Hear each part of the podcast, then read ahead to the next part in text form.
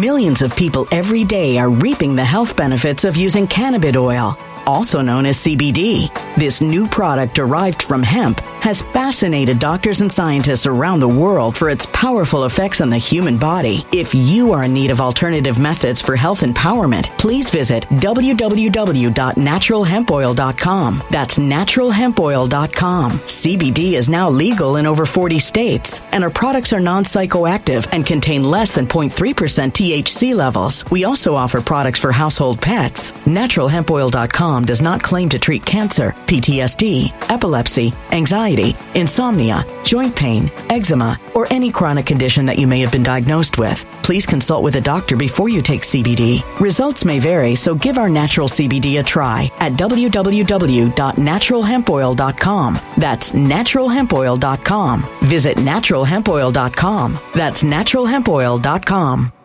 Energy bills are rising at a historic rate, and there's no end in sight. Talk to enough people, and you'll soon realize nearly everyone's shocked at their recent electricity bills. Some studies reveal energy costs have skyrocketed by as high as 60% in as little as two years. That's why tens of thousands are installing this magical little device from SavePowerBills.com to help slash their energy bills. This sophisticated gadget stabilizes electrical currents, reduces dirty electricity, and helps protect your appliances and electronics. Simply plug it into your home wall outlet to help lower energy consumption and ultimately help reduce your power bills every month. Countless five star reviews back up the notion that this device is one of the most efficient ways to save money while beating the greedy power companies. But there's more. If you order now, you'll also receive 65% off, fast shipping within the USA, hassle free returns, and last but not least, a 60 day satisfaction guarantee. Just go to savepowerbills.com to take advantage of this limited time deal before they sell out. Once again, that's savepowerbills.com.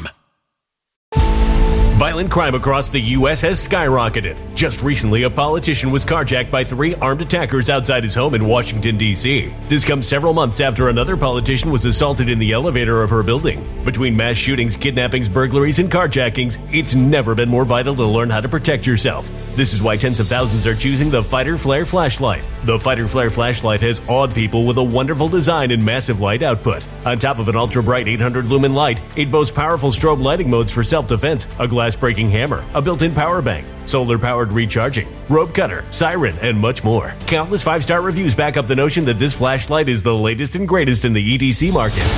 But there's more. If you place your order for the Fighter Flare flashlight now, you'll also receive 66% off, free express shipping, and last but not least, a 100% lifetime guaranteed replacement. Simply go to www.fighterflare.com to take advantage of this limited time deal before they sell out. www.fighterflare.com. Order now.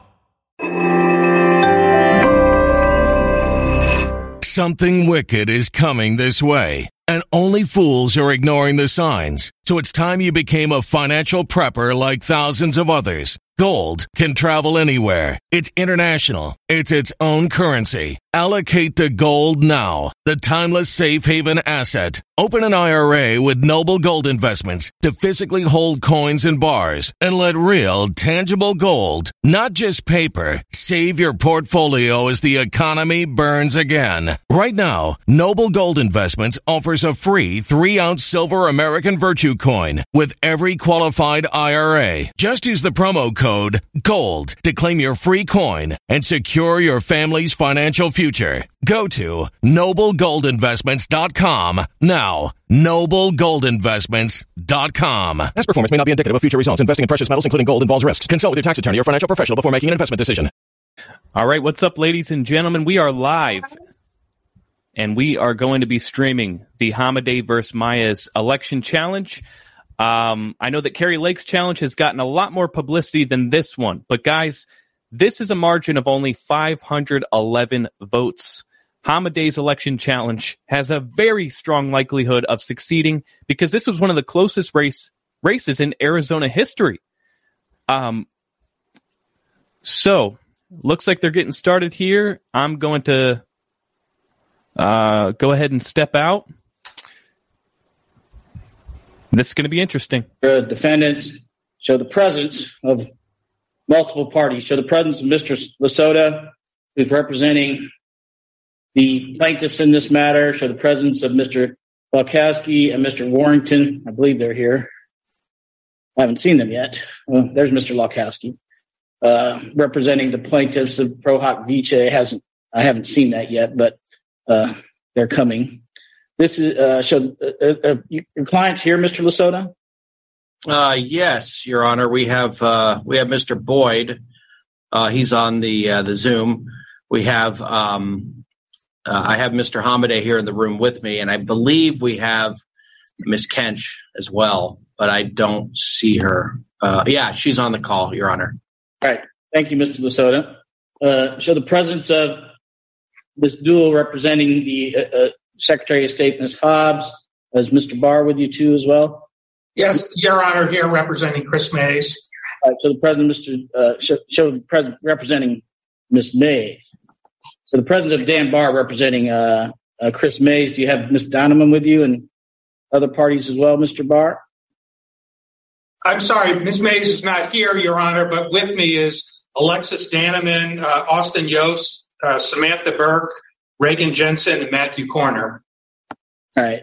Uh, some of those names sound familiar, uh, including one of the inspectors. Uh, show the presence of Ms. Uh, Dul for Ms. Uh, Hobbs. Who do you have with you today, Ms. Dul? Your Honor, I have Andy Gaona, co-counsel. Okay, Mr. Gaona, I see you now. You weren't here yesterday. I apologize. Mr. Gaona, show the presence of Mr. Gaona. Uh, Ms. Dul, we had a big echo from your from yours, so hopefully that's not a problem with other people as we go forward. Mr. Gaona, who do you have with you today? Uh, Your Honor, Ms. Dul and I are in the same room. It's just the two of us on behalf of the Secretary. And that may be why the echo. So if we can make sure uh, one of you is muted while the other one's talking, but we did not have an echo from your computer, Mr. Gaona, and I'm assuming you'll be the lead counsel today. Uh, I'm assuming I have Jason Moore. There's Jason Moore from Navajo County representing Navajo County.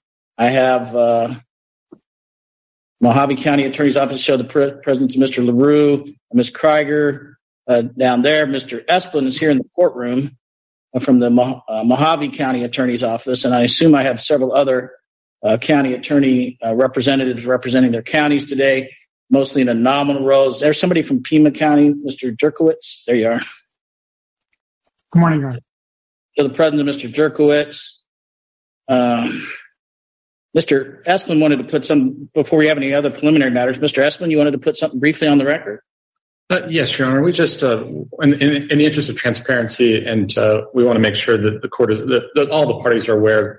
Just uh, there was an ex parte communication with the court uh, on the December 21st, uh, and it was regarding the 16677, the the uh, you know inspector and, and, and appointment of inspector, the court had inquired of counsel, you know, how do we find this inspector, and and so there was just a brief discussion about that, and uh, you know, how do we do this, and then go from there. Um, and so we would just want to make sure that the parties are aware that we had that discussion, and the court can elaborate further if the court wishes. Uh, but that was just a, we just want to make sure we're aware that there was just a couple conversations uh, uh, back and forth about how did that how does that work? How does the court appoint someone? And um, I, I, sent an email to the court saying, "Well, this is how Maricopa County does it, and this is how the Maricopa County case, uh, cases were proceeding." So I just want to put that on the record that there was uh, just a couple conversations with us in the court about that, um, and so make sure all the parties are aware that that took place, um, and uh, in the interest of transparency, so that everyone's aware of it. All right, thank you, Mr. Esplin. I guess I, I, I didn't. Uh, I appreciate the thing. I, as you guys know, 16377 is a specific statute I had seen in one of the orders that had been sent to me by the parties that Judge Thomason had had the, the local Maricopa County Attorney's Office uh, prepare some, uh, get someone that could uh, serve as an inspector. So I just contacted the county attorney's office, and said if I made that order of the Mohave County Attorney's Office, would they be able to find an inspector? So I, I hope that wasn't improper. I don't believe it was improper. And uh, uh, so thank you for making the record on that. Uh, Mr. Lasota, are, are there any other preliminary matters before we get started today? Your Honor, there is. This is uh, Joe LaRue for Maricopa County. Um, we have um, several attorneys on this case, and Karen Hartman Tellez is stuck in your waiting room at the moment. Oh, she in now? I, my apology, Your Honor. Last time I knew she was in the waiting room. Uh, but appearing today uh, for the county, in addition to uh, myself and Ms. Craiger, uh, we do have Karen Hartman Tellez, we have uh, Joseph Branco, Rosa Aguilar, and Jack O'Connor. So who's going to be doing the questioning or the speaking? I, I, I do want to try to limit, not limit. I mean, I, I guess we, we have a, a, full day scheduled for this hearing and we need to get through it, but I'm going to just about to ask for opening statements. And I, I guess if I'm going to get seven of them, it's going to be a long day. I'm hoping that we're, uh, that we're limiting who's speaking and we can and, and get moving forward to the uh, to the evidence. I, I, did mention at the end of the last hearing that I'll be very liberal about getting the evidence into the record so that we can argue uh, what the parties believe is important. I did receive a couple of things overnight. Uh, I received from the Mayes defendant and the uh, and the uh, uh, Hobbs defendants trial briefs, memorandum briefs. I also received a motion from Mr. Lasota uh, to grant an order that some of the inspected ballots be released. There didn't appear to be any opposition to that order in the motion, and so I've granted that. I didn't have a signed order, but I, I, put something out granting that. So the ballots that were inspected that you wanted to uh, get. Your Honor, I, I, need to be heard on that if the court already granted that motion. All right, Mr. Jurkowitz, go ahead. Um, the in Pima County, we did the inspection according to the court's order yesterday. There were uh, no inaccuracies found on any single ballot that were pulled by the inspection team. Those ballots have now been all been packed away and they're being inventoried for transfer to the treasurer's office this morning. I, I would very much strongly object to any of those ballots being pulled out yet a second time for no reason to be transported somewhere. I guess, Your I, Honor, may I interject? Uh, We're not. Uh, the, our side is not asking Pima County for any of their ballots to be uh, produced to the court.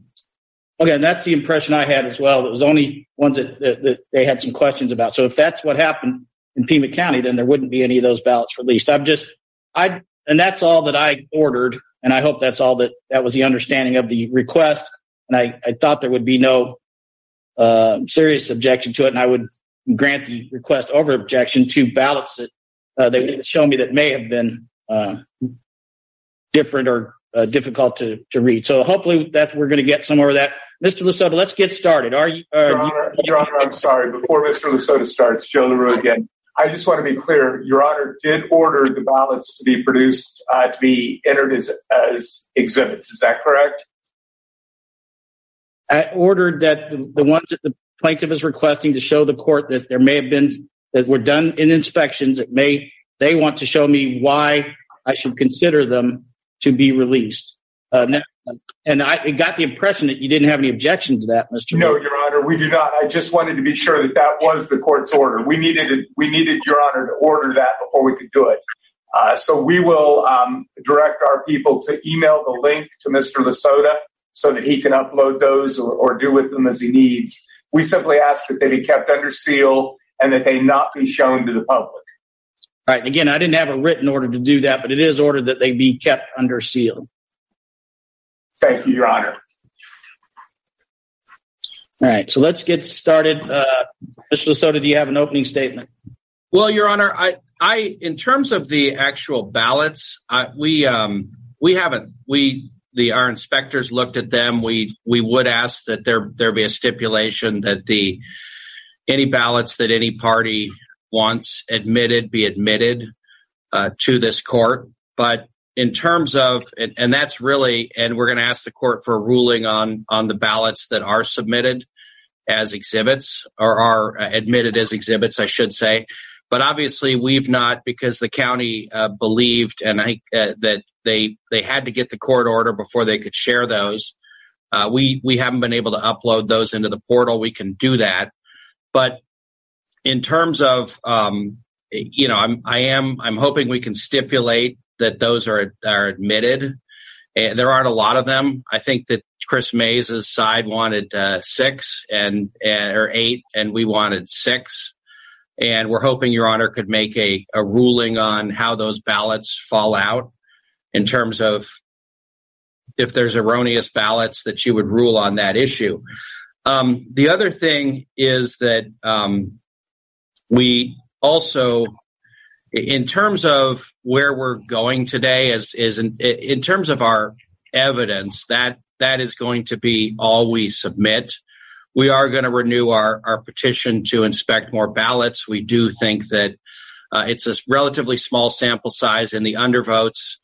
The um, they did we did see a, a, trend in favor of Mr. Hamadeh as we suspected. It, it's not.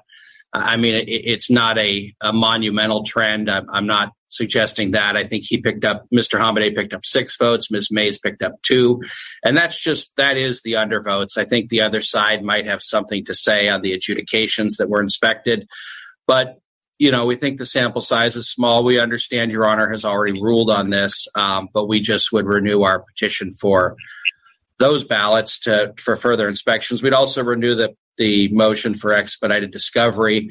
Uh, we understand Your Honor has already ruled on that as well, and that's about it. Um, right now, we have not. I, I we're just getting those ballots now, so I I don't have. I would like to upload those, and uh, and then um, if I guess I'd ask the other side. I know this is a little unorthodox if they will stipulate to admission of those ballots. Uh, and if not, then um, then I'll I'll call maybe that I don't know if the county inspector's on. I do have Heidi Grande, who was our inspector, who can lay foundation for those ballots. Uh, Mr. Barr, I'll start with you. Do you stipulate to the admission of these ballots?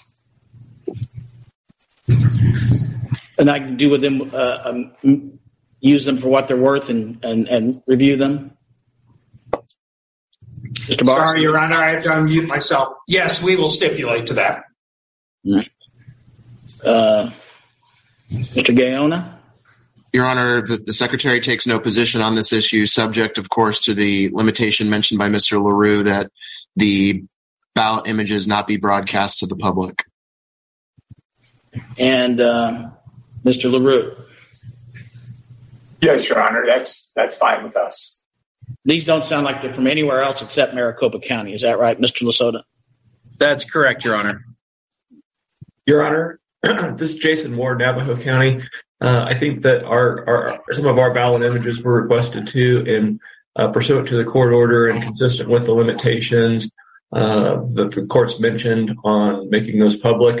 Uh, we have uh, just we're working right right now on sending uh, uh nine ballot images to Mr. Lasota, and he can take care. His firm can take care of uh, filing those with uh, or, or, uploading those to the portal.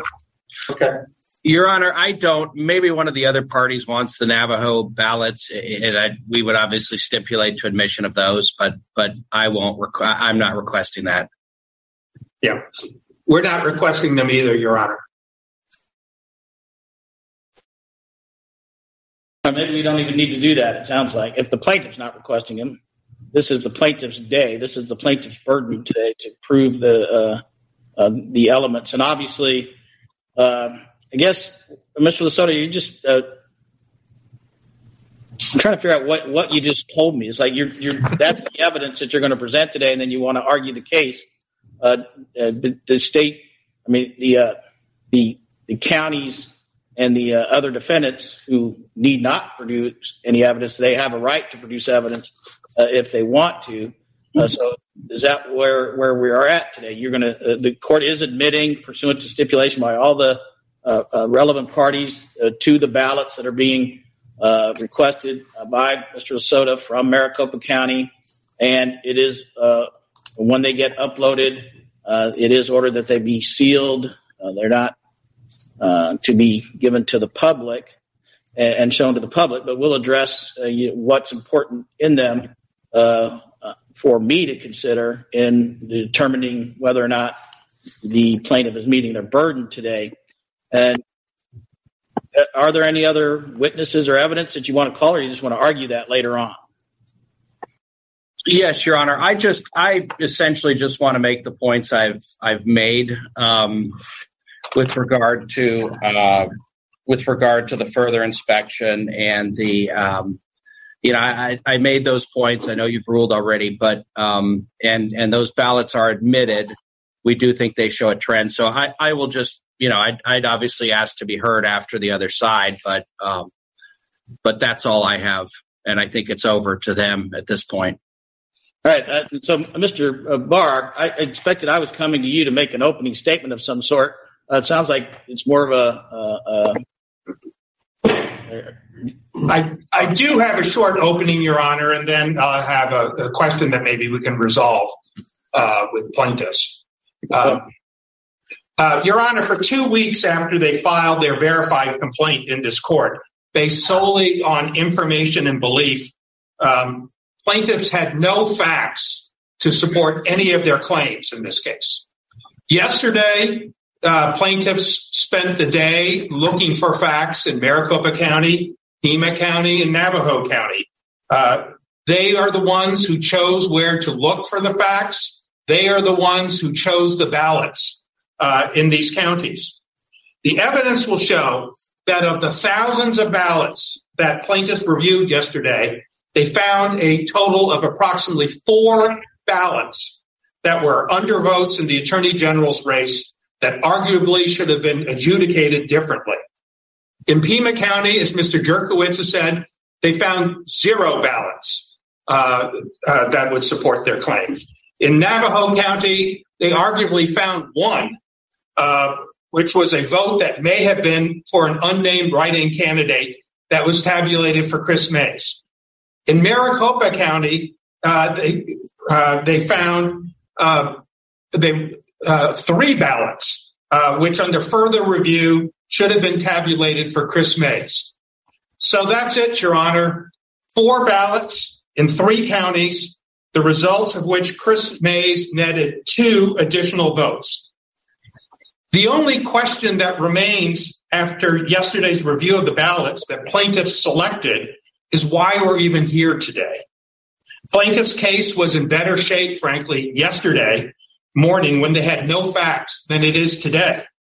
The evidence will show that the only truly admissible evidence uh, is the firsthand information that plaintiffs uh, possess that in the 2022 election for Attorney General is that Kris Mayes arguably netted two additional votes.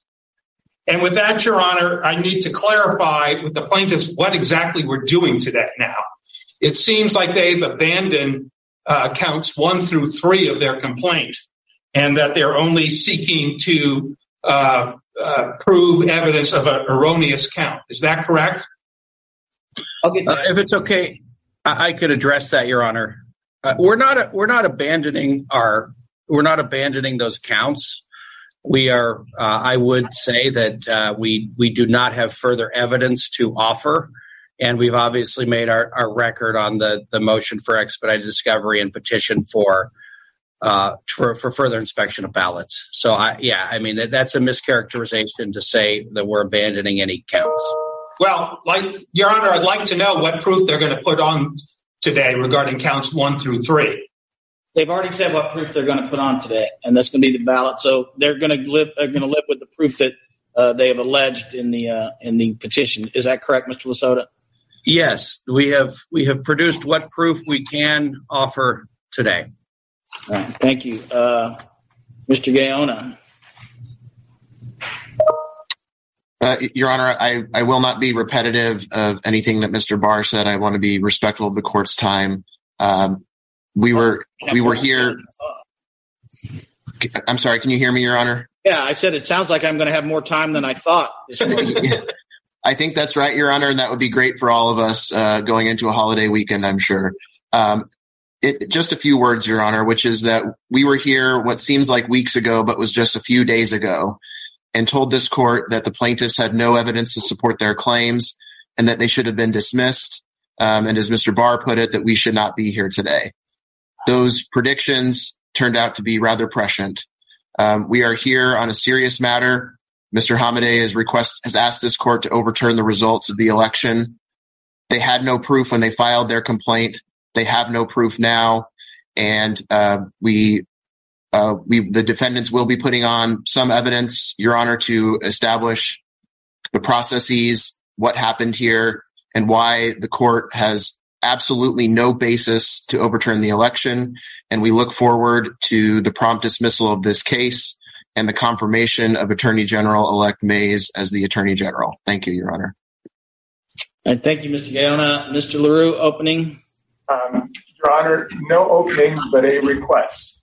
Um, we, we had anticipated that plaintiffs would put on their case in chief first and that the uh, ballots that uh, Mr. Lasota wants to use as evidence would be already um, either in evidence, uh, you know, stipulated to as we did, but they would be uploaded and available. Um, that hasn't happened yet. We just now emailed to Mr. Lasota the link containing the ballots.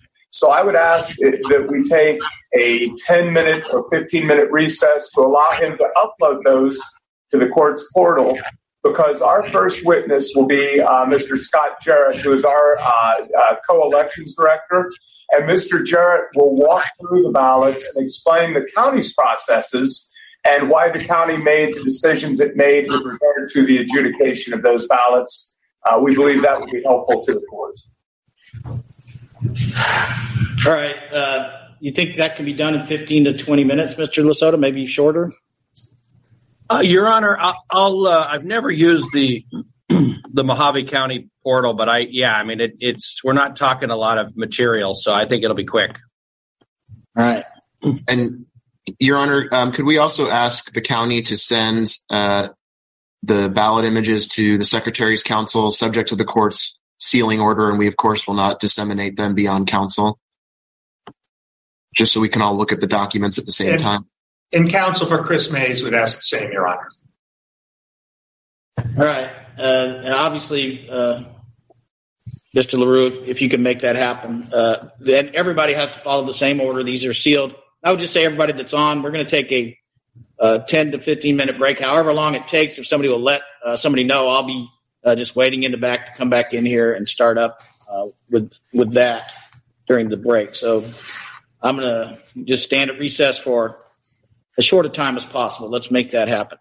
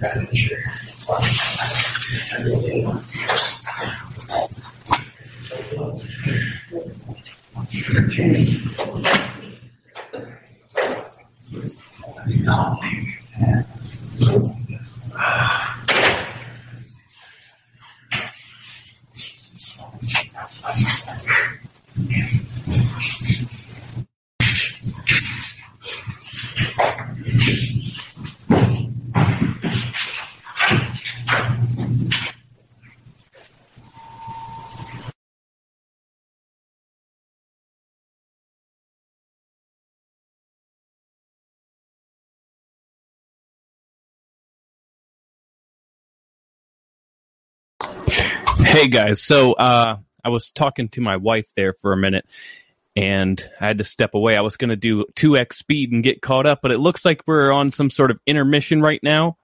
Um, so I, I just wanted to tell you guys, I got a, I got a, a, a message regarding a tweet from Abraham Hamadeh, and I want to pull that up real quick. Looks like there's some uh,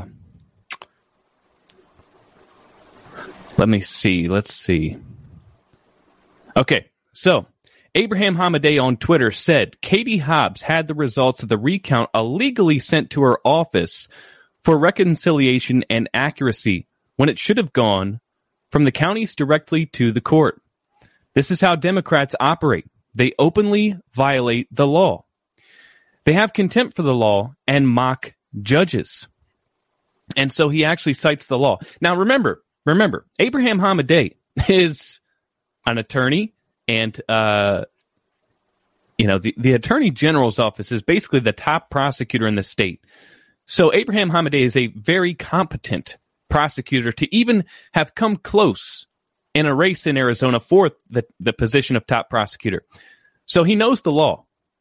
Okay? Now he cites arizona statute 16-665 which says the result of the recount shall be presented to the court and the court shall then announce the result and make and enter an order setting forth its determination.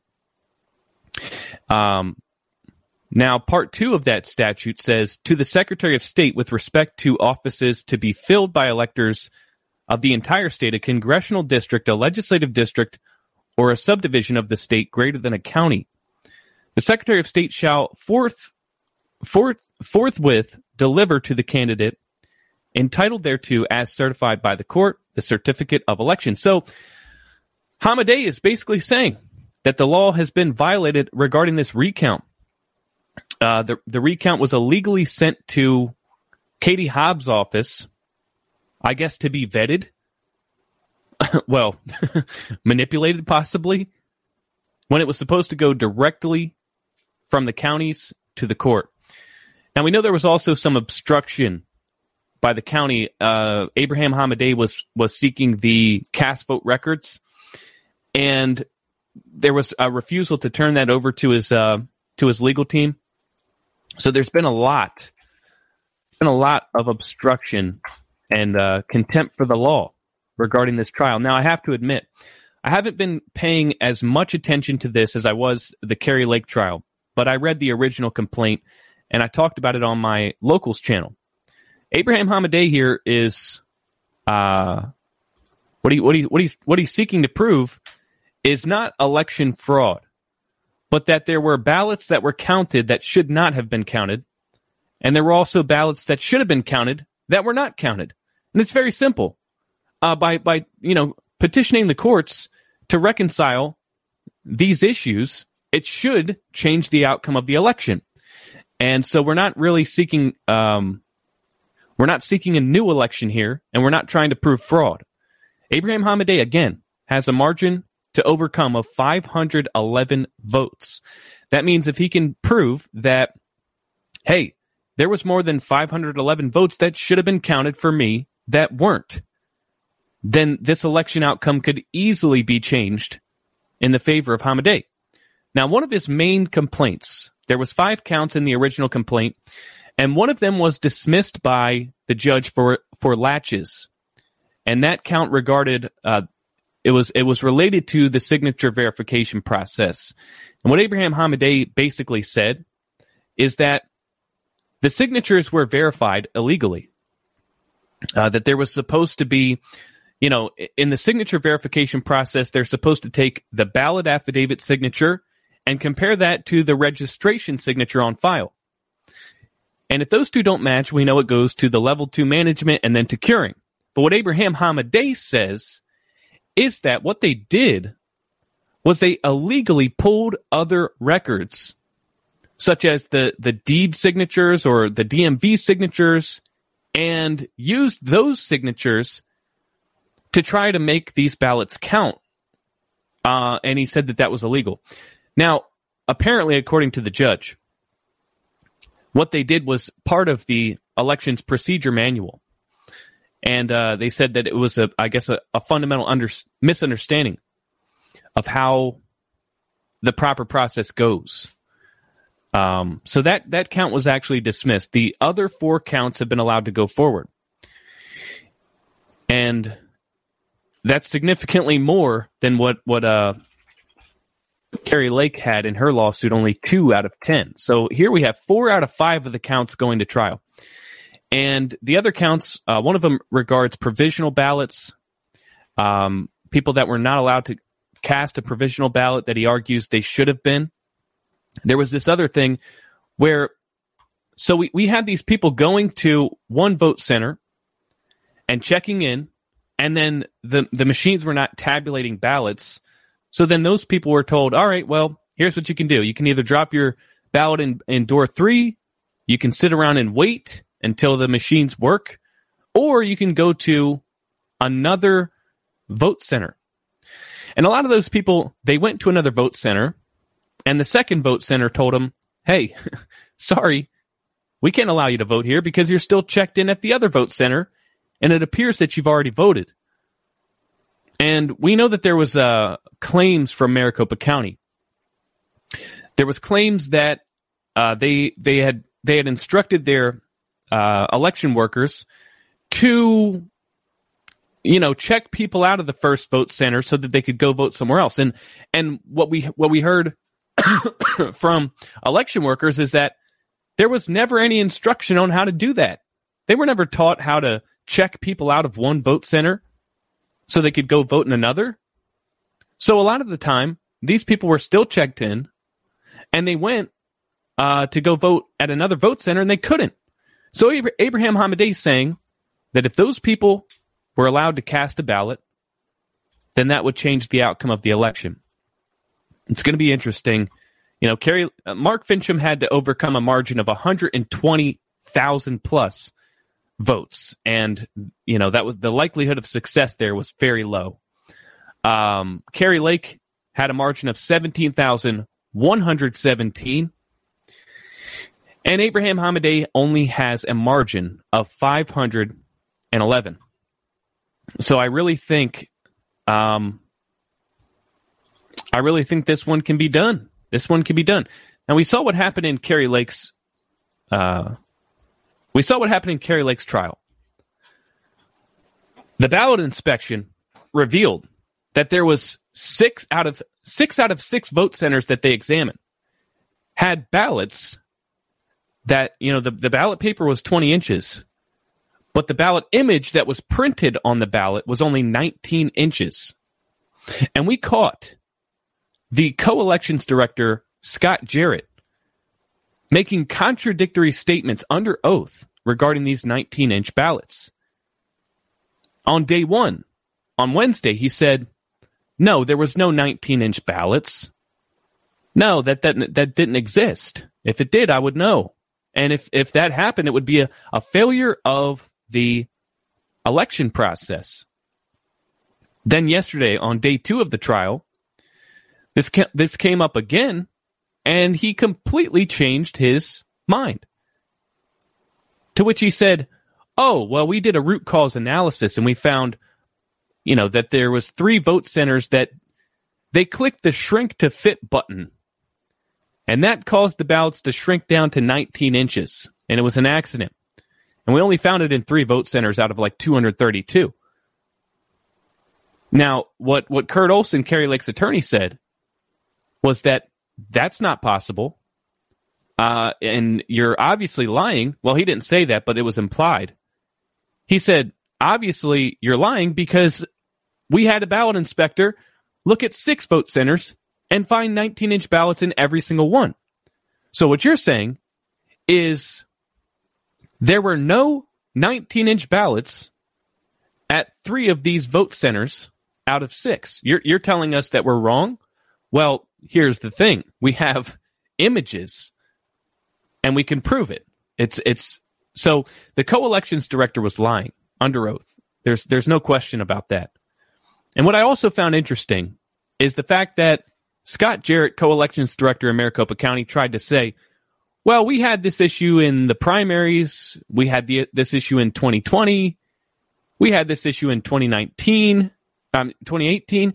This happened in the past three elections, this shrink to fit issue. And if that's the case, well, then why has nobody heard of it before? Kurt Olson asked Scott Jarrett. He said, uh, "Hey, why, why? If you found this shrink to fit issue in this election, why didn't you tell the public? Why didn't you tell Maricopa County? Why does nobody know that you found this?" And Scott Jarrett said, "Well, because our root cause analysis is still ongoing." Okay, well then why? And if it happened in the past three elections, did you not publish your root cause analysis from from back then? See, it doesn't make any sense. It doesn't make any sense. Now, I don't know what's going to happen in Kari Lake's lawsuit. I don't know if the judge was picking up on the things that I was. I don't know if the judge has integrity. Um, but if he t- if anyone takes an honest look of, at what happened the past two days, then they would clearly see, clearly see that the election was intentionally manipulated which caused not just voter suppression and voter disenfranchisement, but it also caused massive amounts of ballots to have to be duplicated so that the tabulators would accept them. And this was done at a central count uh, location, a second location. They took all the ballots that were rejected. And what they did was duplicate those ballots onto new ballots and run those through the machines. And when they did that, they were supposed to uh, follow the follow the law in Arizona and make sure that the original and duplicate were together, marked appropriately with serial numbers, and they didn't do that. so the fact that they didn't do that opens up the door, uh, the possibility that they could have duplicated the votes and changed people's votes, and there's no way of knowing because you can't trace the original ballot back to the duplicate. There was so much that came out of uh, the past two days. I'm I'm very curious to see what Abraham Hamadeh can can uh, bring to the floor today. I want to pull up his original complaint real quick. Give me a sec. Now, like I said, guys, we're at this weird intermission, and I was talking to my wife, so I didn't actually hear how long this break is, or you know what? I don't even know what's going on here. I was going to pick up my phone and watch, you know, what I missed on 2x speed and get caught up. Yeah. So if you guys you guys that were paying attention, please let me know. How long is this break for and what the heck's going on? I told you guys I wasn't going to stream this. I told y'all I wasn't going to stream this because uh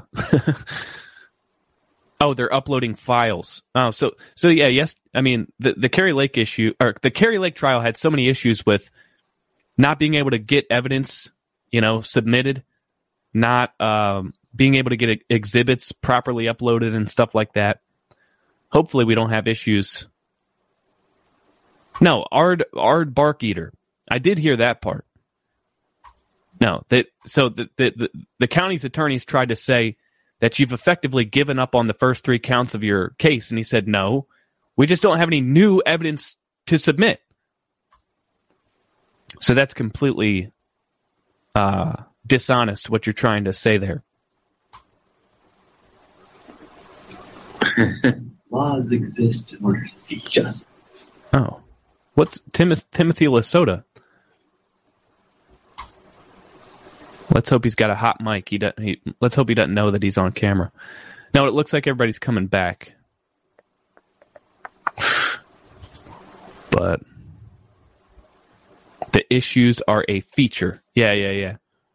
Oh, not to mention the the chain of custody issues with Kari Lake's lawsuit. We had 200, uh, 292 ball- nine, 292,000 ballots lacking chain of custody because they weren't counted at the vote center, you know, and they're supposed to be. And then they were transferred to Runbeck, and they they tried to say, "Well, we create a chain of custody at Runbeck."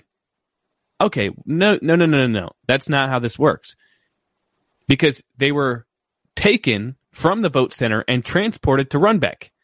So when they arrive at Runbeck, nobody knows how many ballots they're they're taking at Runbeck. So from the vote center to Runbeck, you could have inserted ballots. Or Runbeck could insert ballots right there upon opening the the the, the containers.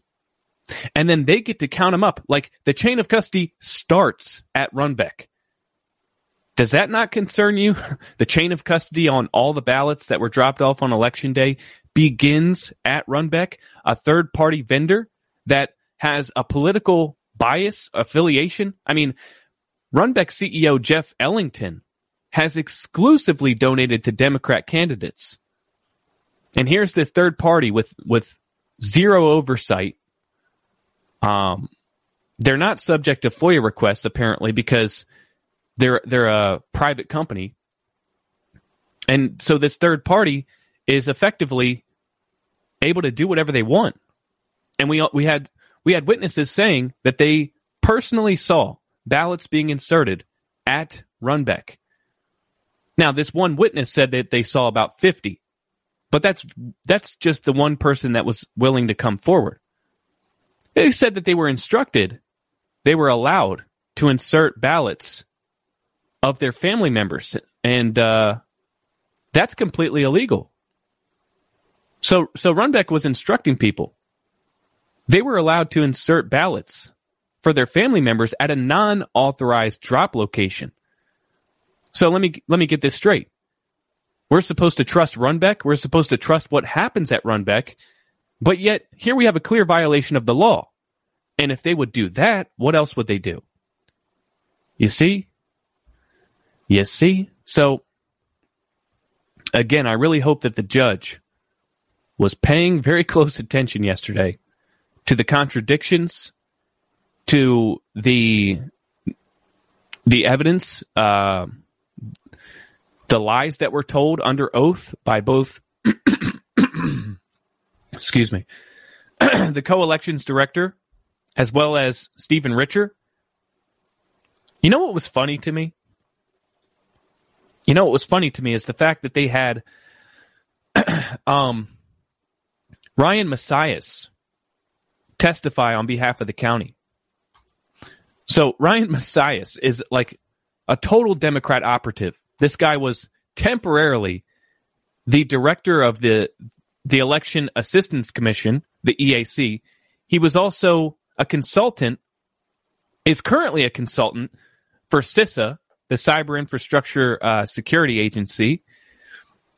And if you guys remember this, you guys remember when when the the Pennsylvania Senate they were trying to do an audit of the Dominion machines, I believe, in Fulton County.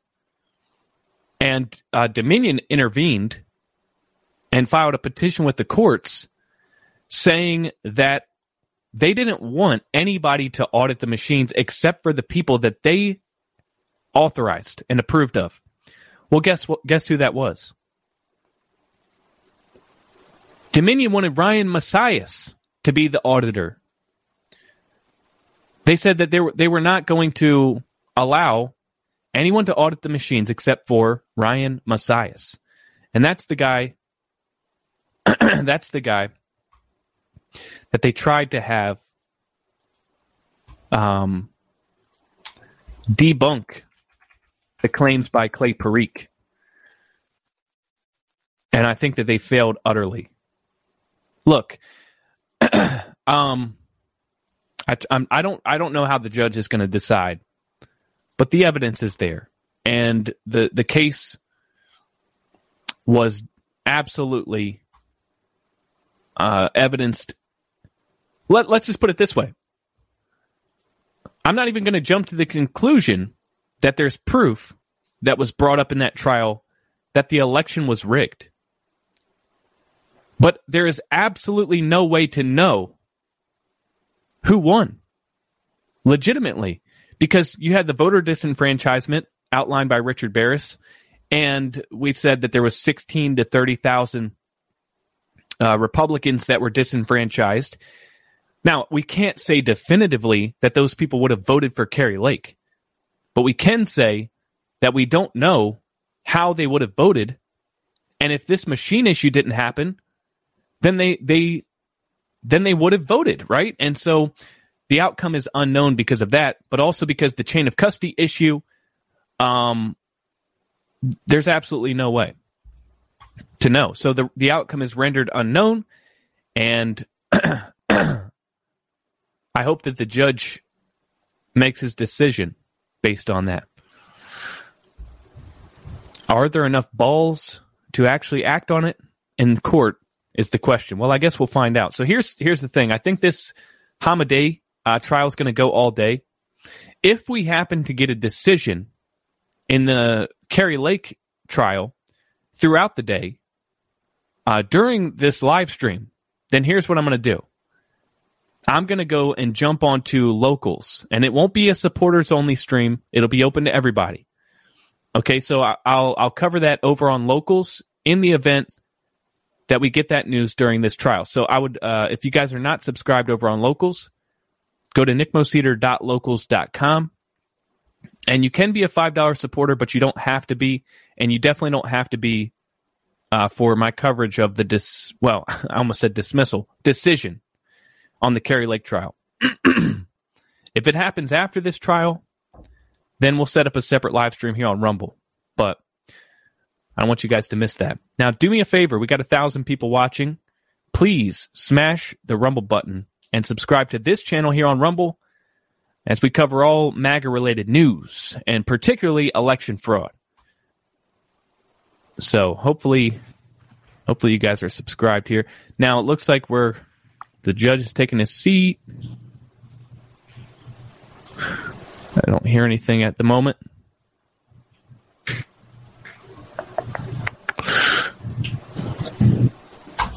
But yeah, it looks like we're getting back up and running. So they got their evidence and exhibit, exhibit submitted. Oh man, Corey Lewandowski. No, that's not Corey Lewandowski. Sorry, the letters were really small. But you see, we got Perkins Coie in the house. It looks like we have everybody back. This, we're back on the record in CV 2022 01468.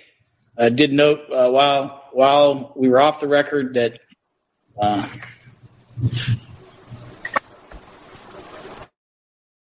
fourteen new exhibits have been admitted under the plaintiff's uh, exhibit numbers into the digital case line. It is ordered pursuant to the stipulation prior to the break. It is ordered admitting plaintiff's exhibits one through fourteen, all inclusive, as evidence for the court to consider in this matter. It is further ordered that these uh, documents be sealed. Uh, this is uh, private ballots that should not be uh, made available to the public, but the court will review them uh, and give them uh, proper consideration. This is the continuation of this hearing. Mr. Lasota, do you have any other evidence to admit? Your Honor, the only other thing I, I think is that you know you, you, do have the ballots, but but you don't really have an explanation of of how they were originally counted.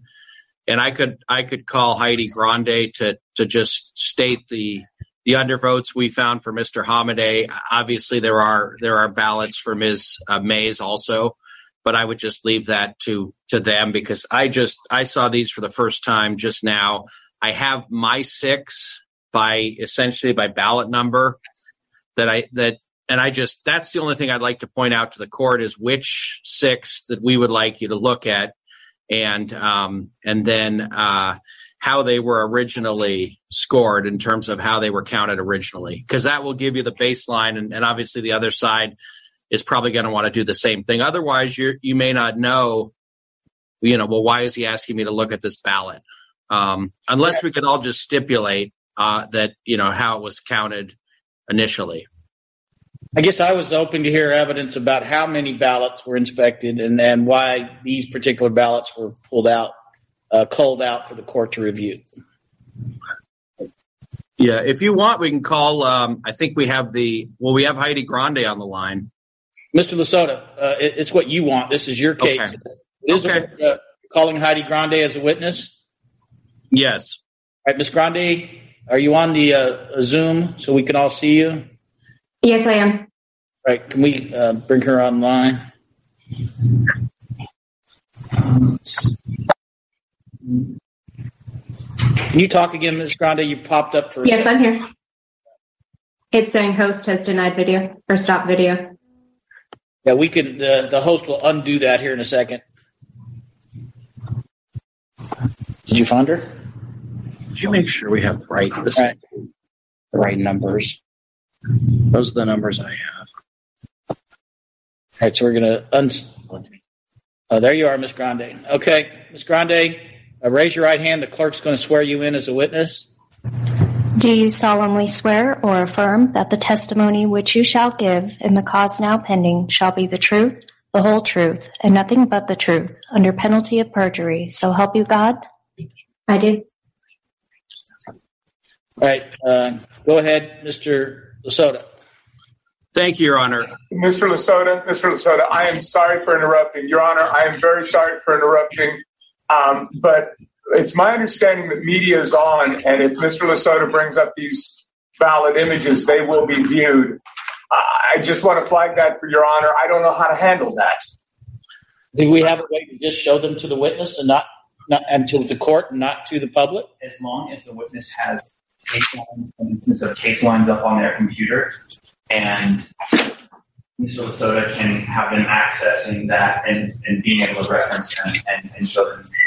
But if we share screen here on Zoom right now, it is going to go to the public.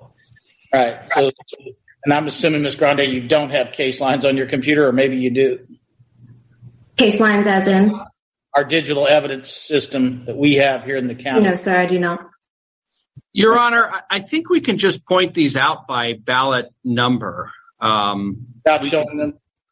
Yeah, without showing them, because she, I mean, uh, she knows which ones that, you know, she wrote down the numbers, and I think it will be pretty apparent to Your Honor what we're talking about if you do look at the ballot specifically. But as long as you have the last, essentially the last four, di- last six digits on the ballot image, um, and they all, they're all given a, a lengthy number.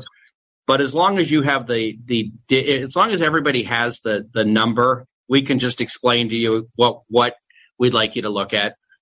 All right, and just for the just for the record, I, I can access case lines separate from Zoom, and I can do that while you're talking about specific ballots as well. Okay. So go ahead. Th- thank you, Your Honor. Uh, good morning, Ms. Grande. Good morning. So you've stated your name for the record. Will you uh, just tell us, give us a little background about yourself? Um, current, I'm sorry? What do you do? Currently working for the Air, or AZGOP. Okay, and you were one of the court-appointed inspectors in Maricopa County yesterday. That's correct. Do you know how many ballots you you looked at? We approximately went through about 2,000 and we hit about, I think, about 2,600. Well, was it which which is it? Two thousand or twenty six hundred? Closer to 2,600. Okay.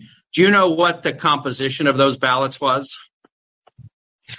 Composition as in how many were, Uh, were they undervotes? Were they adjudications? they were all undervotes. And some were adjudication. Okay. Do you know how many adjudications? Adjudication totals went through, I believe that was 120, or 106, sorry. Okay, so the rest were undervotes. Is that correct? That's correct. Yes. Okay. Now, in terms of the undervotes, and I, I know you you found a uh, you know you, you found different things, but you did find some actual mistakes. Correct. That's correct. Yes. Okay. A- And, in fairness, not all the mistakes favored Mr. Hamadeh. That's correct.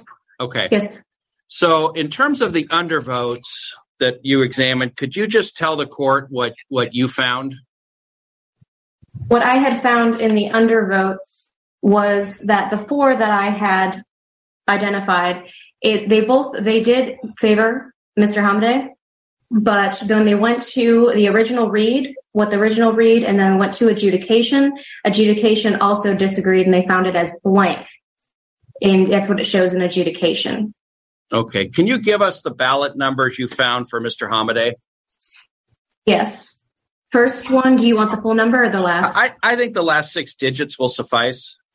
Okay, so it's zero zero zero zero eight four Okay.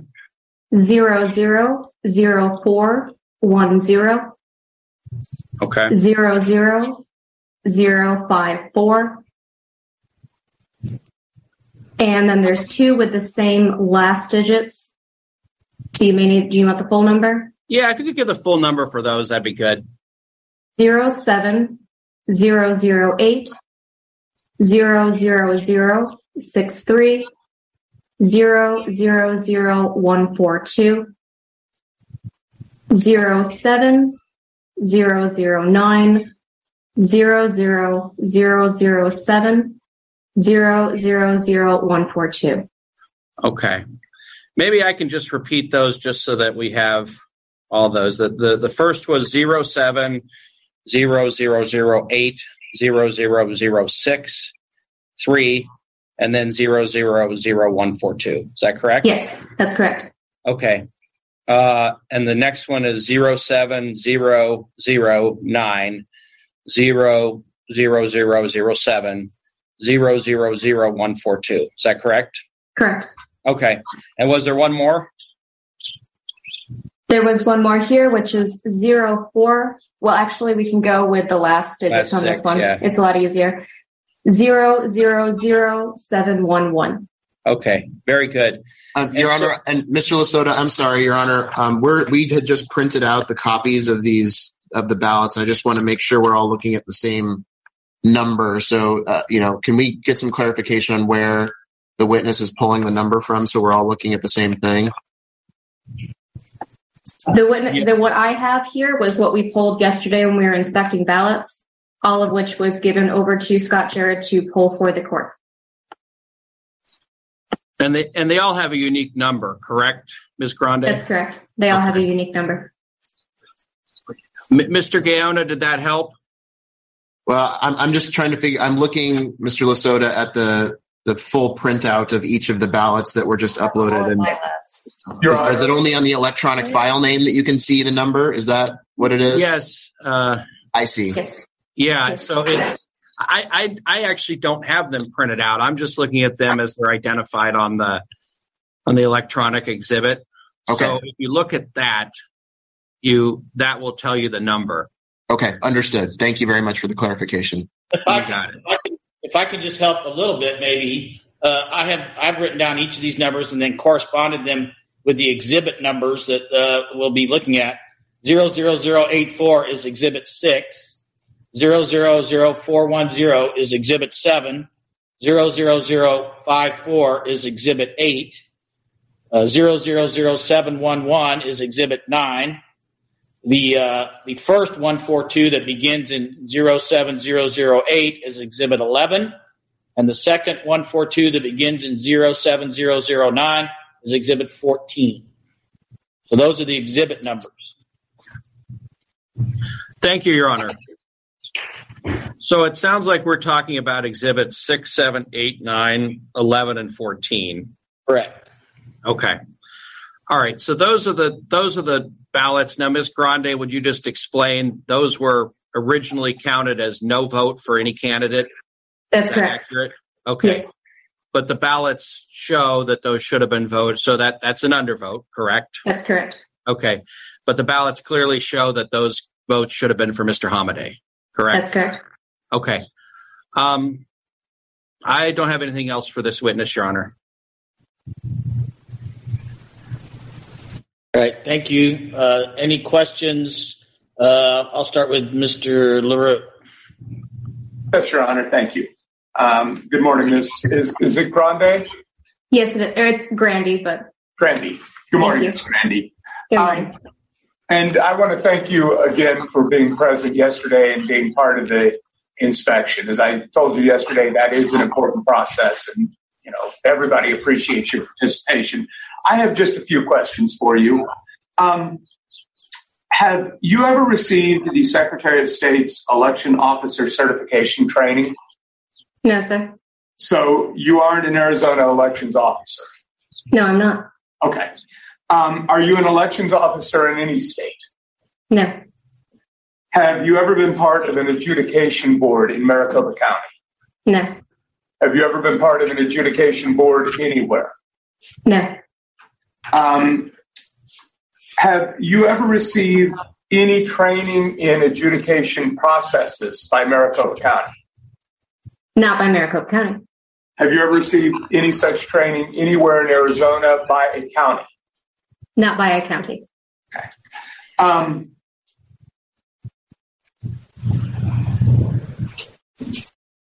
no further questions, Your Honor. Thank you, Mr. Gaona. Any questions? Your Honor, just one,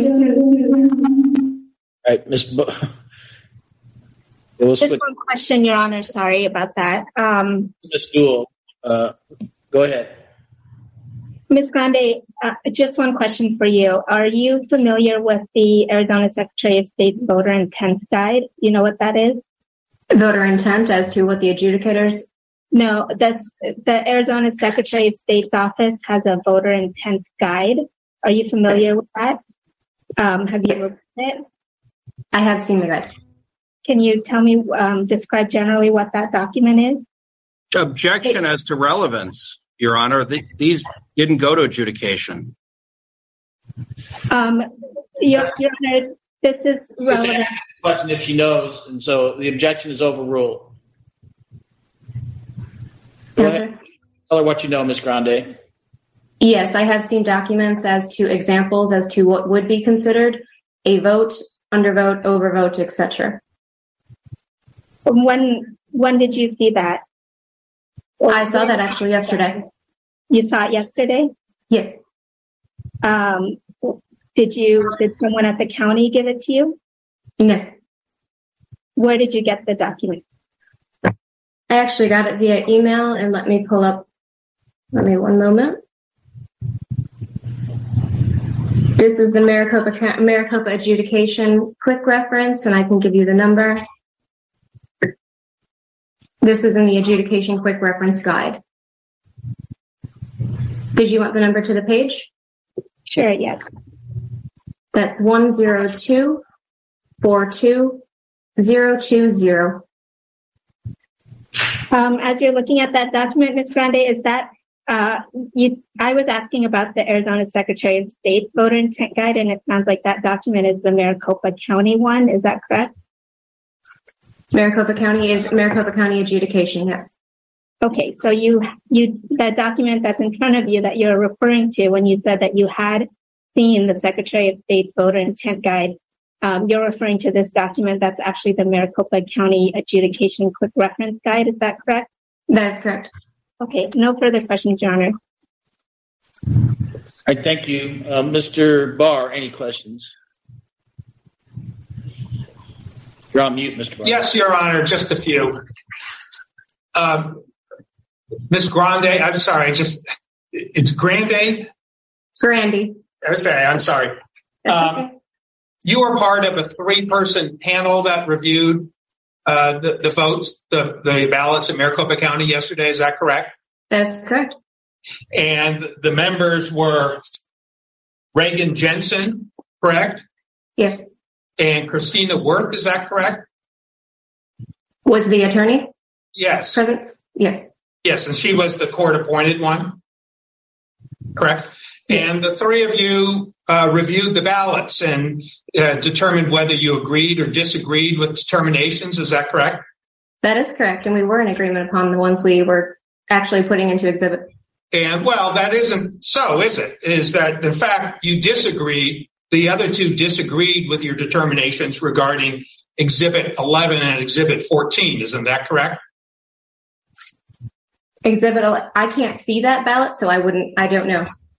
Well, they just would you agree that they disagreed with some of your determinations yesterday? There was one in disagreement. Okay. And if they if somebody testified there was more than one, would they be uh, telling the truth? That there was more than one? Yes. Yes. Okay. Um, and in fact, there were some. They also made deter- determinations that you disagreed with concerning ballots that should have been counted for Kris Mayes. Correct? I agreed that it should have gone to adjudication. And but you disagreed with what the adjudication results should have been. Correct? It was not adjudicated, so I did not agree with that. That's correct. So my question is simple, uh, Ms. Grante. Is is isn't it true that uh, the other two members of this panel disagreed with several of your conclusions regarding whether votes should have been counted yesterday? Not several I won't agree with. Okay. Um, I don't have any further questions, Your Honor. All right, thank you. Anything else?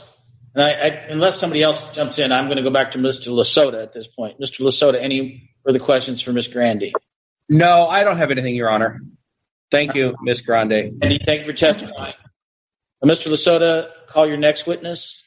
Uh, we don't have any other witnesses, Your Honor. All right. Uh, who wants to go first on the other side? Mr. Uh, LaRue? Uh, yes, Your Honor. Um, Maricopa County will call Scott Jarrett.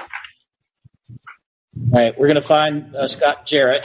Uh, get him up on video Zoom. He's in the room. Your Honor, he's, in the room, with, us. He's in the room. He's coming right now. Okay. All right, and uh, with you getting up, Mr. LaRue, I assume Ms. Craiger is going to be doing the questioning? That's correct, Your Honor. Thank you. All right, so Ms. Craiger, you're calling Scott Jarrett. Mr. Jarrett, please raise your right hand. The clerk's going to swear you in. Do you solemnly swear or affirm that the testimony which you shall give in the cause now pending shall be the truth, the whole truth, and nothing but the truth, under penalty of perjury, so help you God? I do. All right, you can be seated. Uh, go ahead, uh, Ms. Correct. Thank you, Your Honor. Please state your name. I'm Robert Scott Jarrett. And where do you currently work?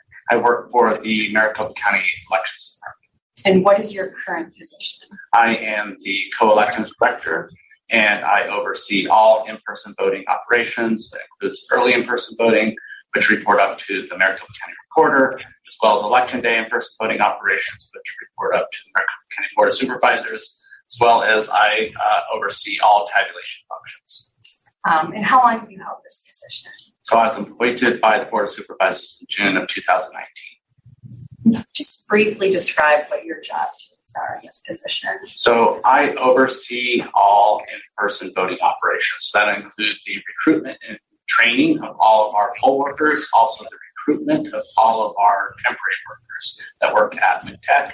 I also oversee all of our warehouse functions. I oversee the tabulation function as well, which would include the hiring of the temporary staff the work in tabulation, as well as the training that occurs for our temporary staff, which would include our duplication and our adjudication boards. Um, and what did you do before you were the director of elect or the co-director of elections? So I um, was with Maricopa County in their internal audit department for over 13 years as a professional auditor. I also spent some time at the Maricopa County Community College Districts as an internal auditor. Thank you. So I just want to briefly have you go over um, election day voting in Maricopa County. Um, so, as an initial matter, what are what are vote centers? So, a vote center um, in Maricopa County has used these since the 2020 cycle. Is the um, it's different than the precinct-based voting model, is where it allows a voter to vote at any one of our voting locations. So, in 2022, Maricopa County offered 223 vote centers for the general election. That was an increase of uh, over 13, or it's 13 vote centers from the 2022 August primary, as well as um, was an increase from the 2020 general election, which saw at 175 vote centers. Thanks. So, if you could just walk me through when a person comes to a vote center, the, the process for them to cast their ballot. Yeah, so first um, they will arrive at a voting location. We have what we call a site book, but that's in state statutes, that's referenced as the e-poll book. It's essentially our check-in station. So that's going to allow the voter to proceed and check in themselves up until a certain point, confirming their name, their address, that type of information. Um, and then uh, once they get to a certain point, then it will ask that voter that they need to prove identity. So then it will um, stop, will not let them proceed any further. One of our poll workers will then go and check that voter's identity. Ms. Craiger, Ms. Craiger, can we move the microphone a little closer to uh, the witness, uh, uh, wherever your microphone is? There's some breakup. We'd like to get every word. A court reporter is struggling to get every word. Just speak louder. We can't get it any closer. Your Honor, I'll try to speak louder. Can can you hear me better? yeah, face in this direction. That that does sound better. So please do that. So I, I believe uh, that you were talking about the check-in process. Yes. So the check-in process. So after a voter then um, would show identity, then it will let them proceed through the check-in process and have their ballot printed. So in Maricopa County, we have over um, 12,000 different ballot styles. And so we use ballot on demand te- technology to be able to produce those ballot styles and get that voter their correct ballot.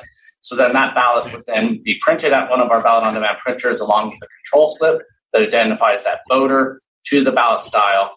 Then that voter would be issued that ballot style. They would then go to a voting booth um, to be able to complete that ballot. And then they could then, eh, on election day, they can then put that into one of our on site precinct based tabulators.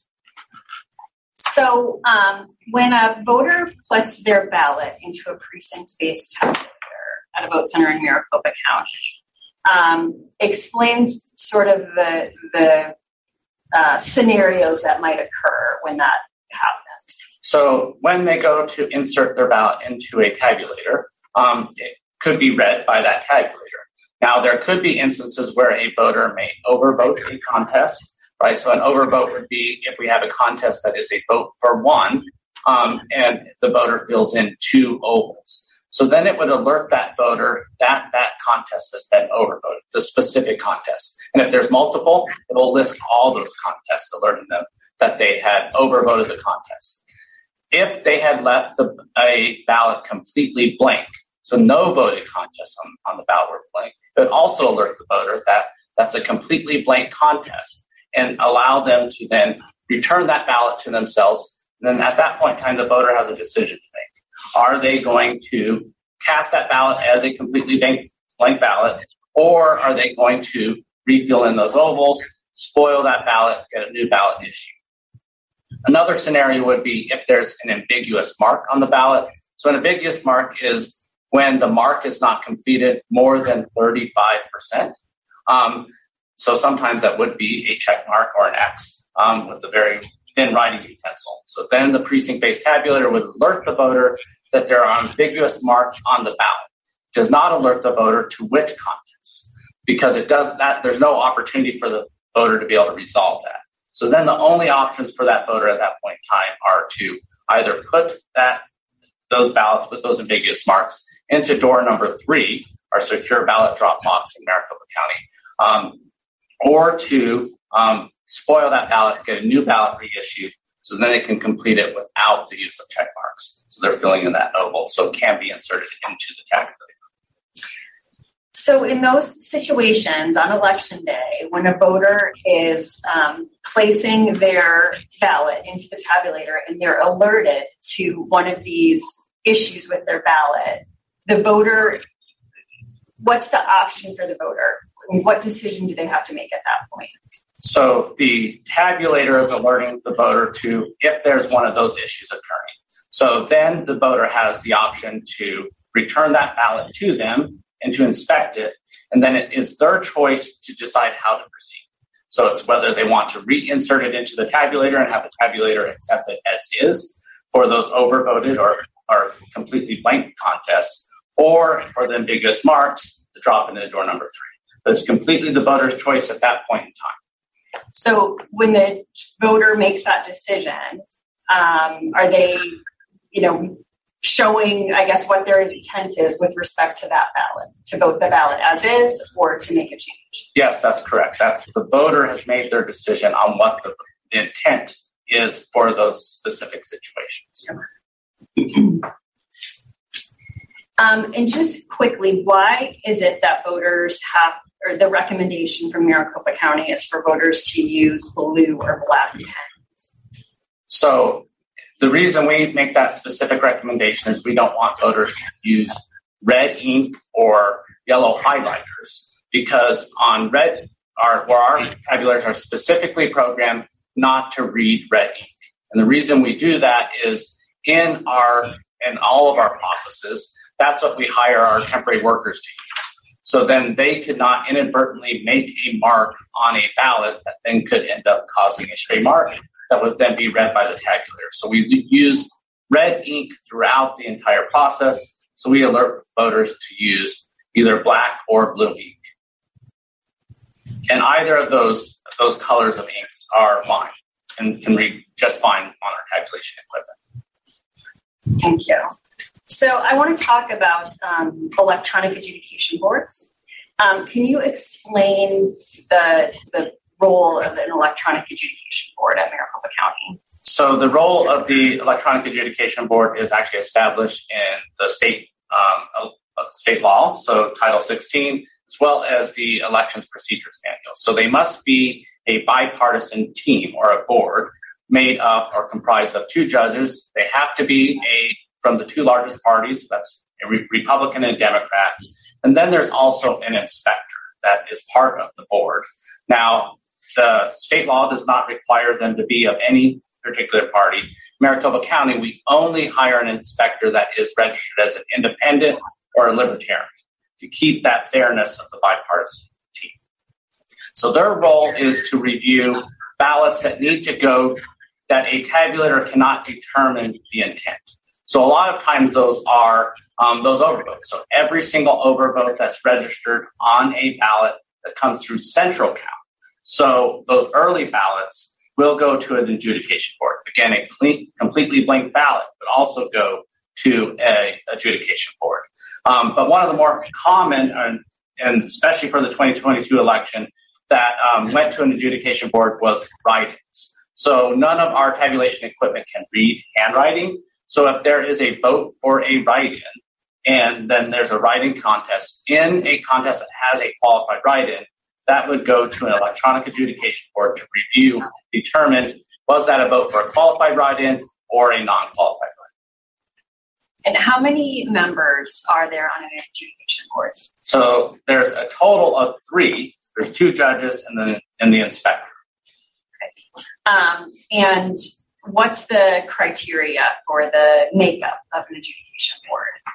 So it has to be a Republican and Democrat um, of both different parties. Um, for this past election, we had 22 um, adjudication boards working at a single point in time, but we did run two shifts, so we had hired just over 90 adjudication boards. We would transition those same adjudication boards to another uh, process that we call duplication. And they perform both of those functions within our central count facility.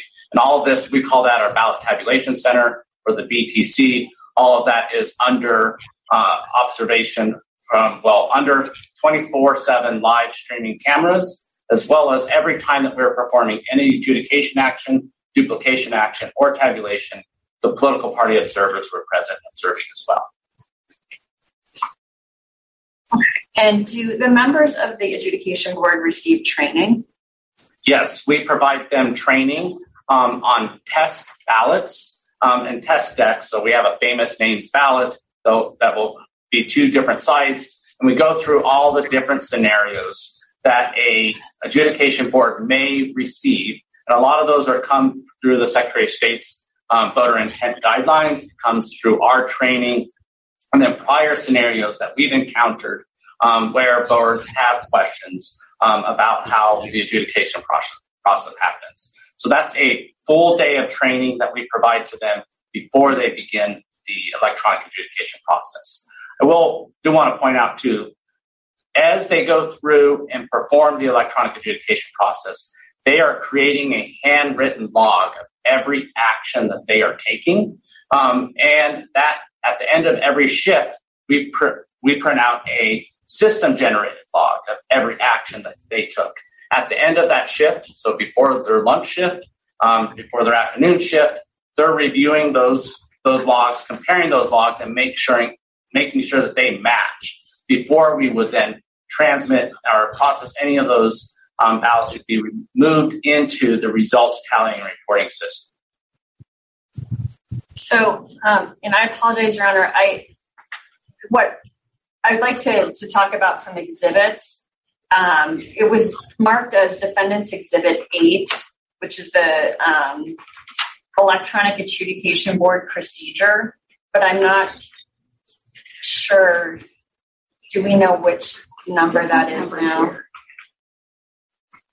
Is it defendant Mayes or defendant Hobbs exhibit? It's only one defendant exhibit. Okay, I believe it's exhibit 16 now. Oh, wait. Exhibit 8 is the adjudication quick reference guide, and Exhibit 9 is the adjudication board procedures. Uh, it's okay. Let's uh, let's start with uh, electro- the electronic adjudication board procedure, which is Exhibit 16. It's Exhibit 16. My apologies, Your Honor. You want me to share? Can you share that with everybody, or can we share it with everybody? Is that uh, go ahead? Ms. Hartman tell us is uh, it's is going to share her screen for this. Are these sealed? Say it again. Are these sealed? These are not sealed. No.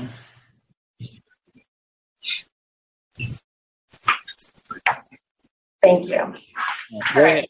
Scott, do you recognize this document? Yes, I do. It's our uh, procedures that we've developed in house here at Maricopa County um, to guide uh, electronic adjudication boards through the process and the role that they play in performing electronic adjudication. Um, and well, actually, Your Honor, I'd like to move this into evidence, please. Any objection, Mr. Lasota? No, Your Honor. Order admitting Exhibit 16 into evidence. Thank you. And I'd like to move on then to exhibit 17. 15? What's the title? I'm sorry, adjudication quick reference guide. Yeah, it's 15. Okay, exhibit 15.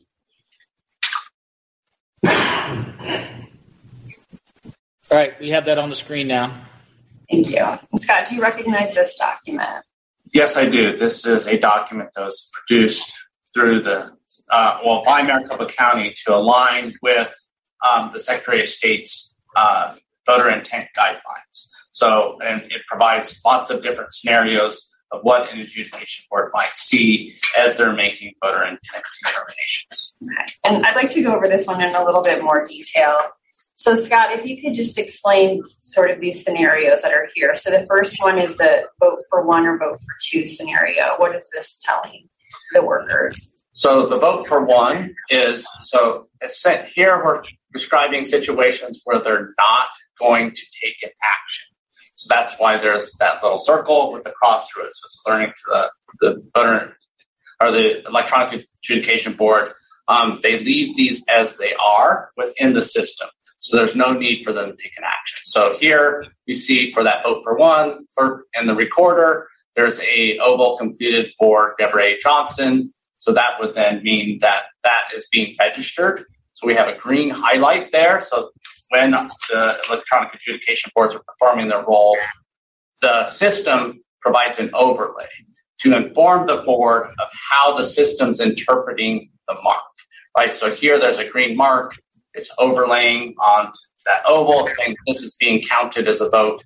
It's a vote for one, so there's no action the electronic adjudication board needs to take. Same for the vote for two. Here's a, a contest that has two, uh, well, more than two candidates on the ballot, but there's the voter can make two choices or two selections. So there's two ovals filled in again, so there's no need for the adjudication board to make an action.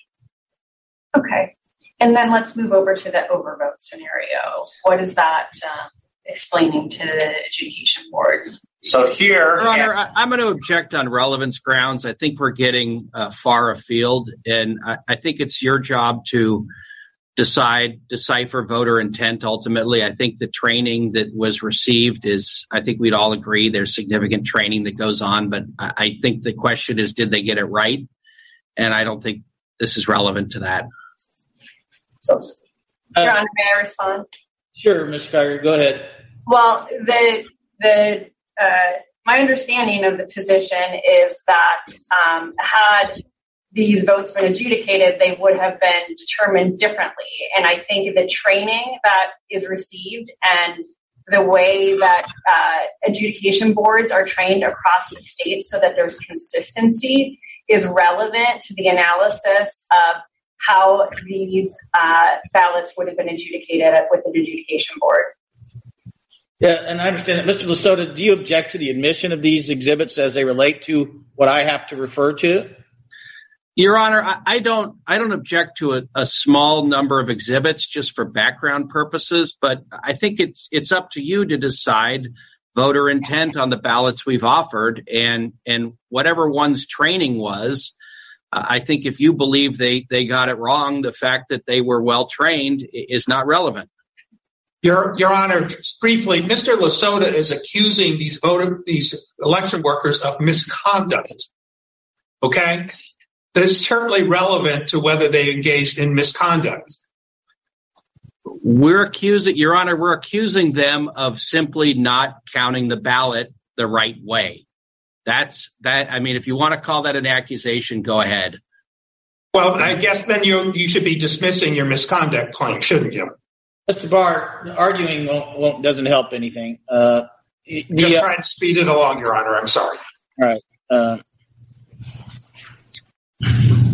the objection is whether or not we're going to spend the next uh, however long going through this document in detail. I guess, Ms. Carter, I would ask you to speed it along. I do get that there's been training, and if you could just talk about that, uh, what your election officials go through without uh, we don't have to go into detail about what this quick reference guide means, in my opinion. So I guess I'm partially sustaining the objection and partially overruling it.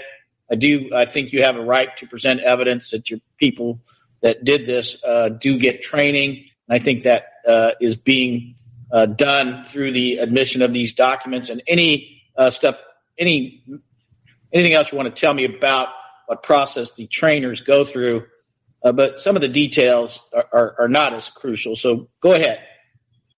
Um, well, thank you, Your Honor. Um, I do want to go over. I mean, I, I, although we have not heard from the plaintiff as to what their position is on any specific ballot or what the basis for their belief that it should have been tabulated differently, um, you know, I, am trying to address, you know, their uh, perhaps misinformation based on the fact that they haven't been trained on how to do adjudication. So I have, I'm guessing right now on what their basis is. Well, you only have six ballots to look at, and they're, they're, they're pretty easy to guess on from my perspective of what their argument is on those six ballots. Uh, so let's move along. Uh, as, as you know, again, we're we're going to be way ahead of what I thought, but I just don't think we need to to get uh, firmly entrenched in going over every training session that everybody went through. Uh, but you've seen those six ballots, uh, and you can there's check marks on three of them and an X on one of them, and uh, whether or not they're trained to uh, record those is a, is an issue, I guess. So, okay, thank you, Your Honor. Go ahead. So,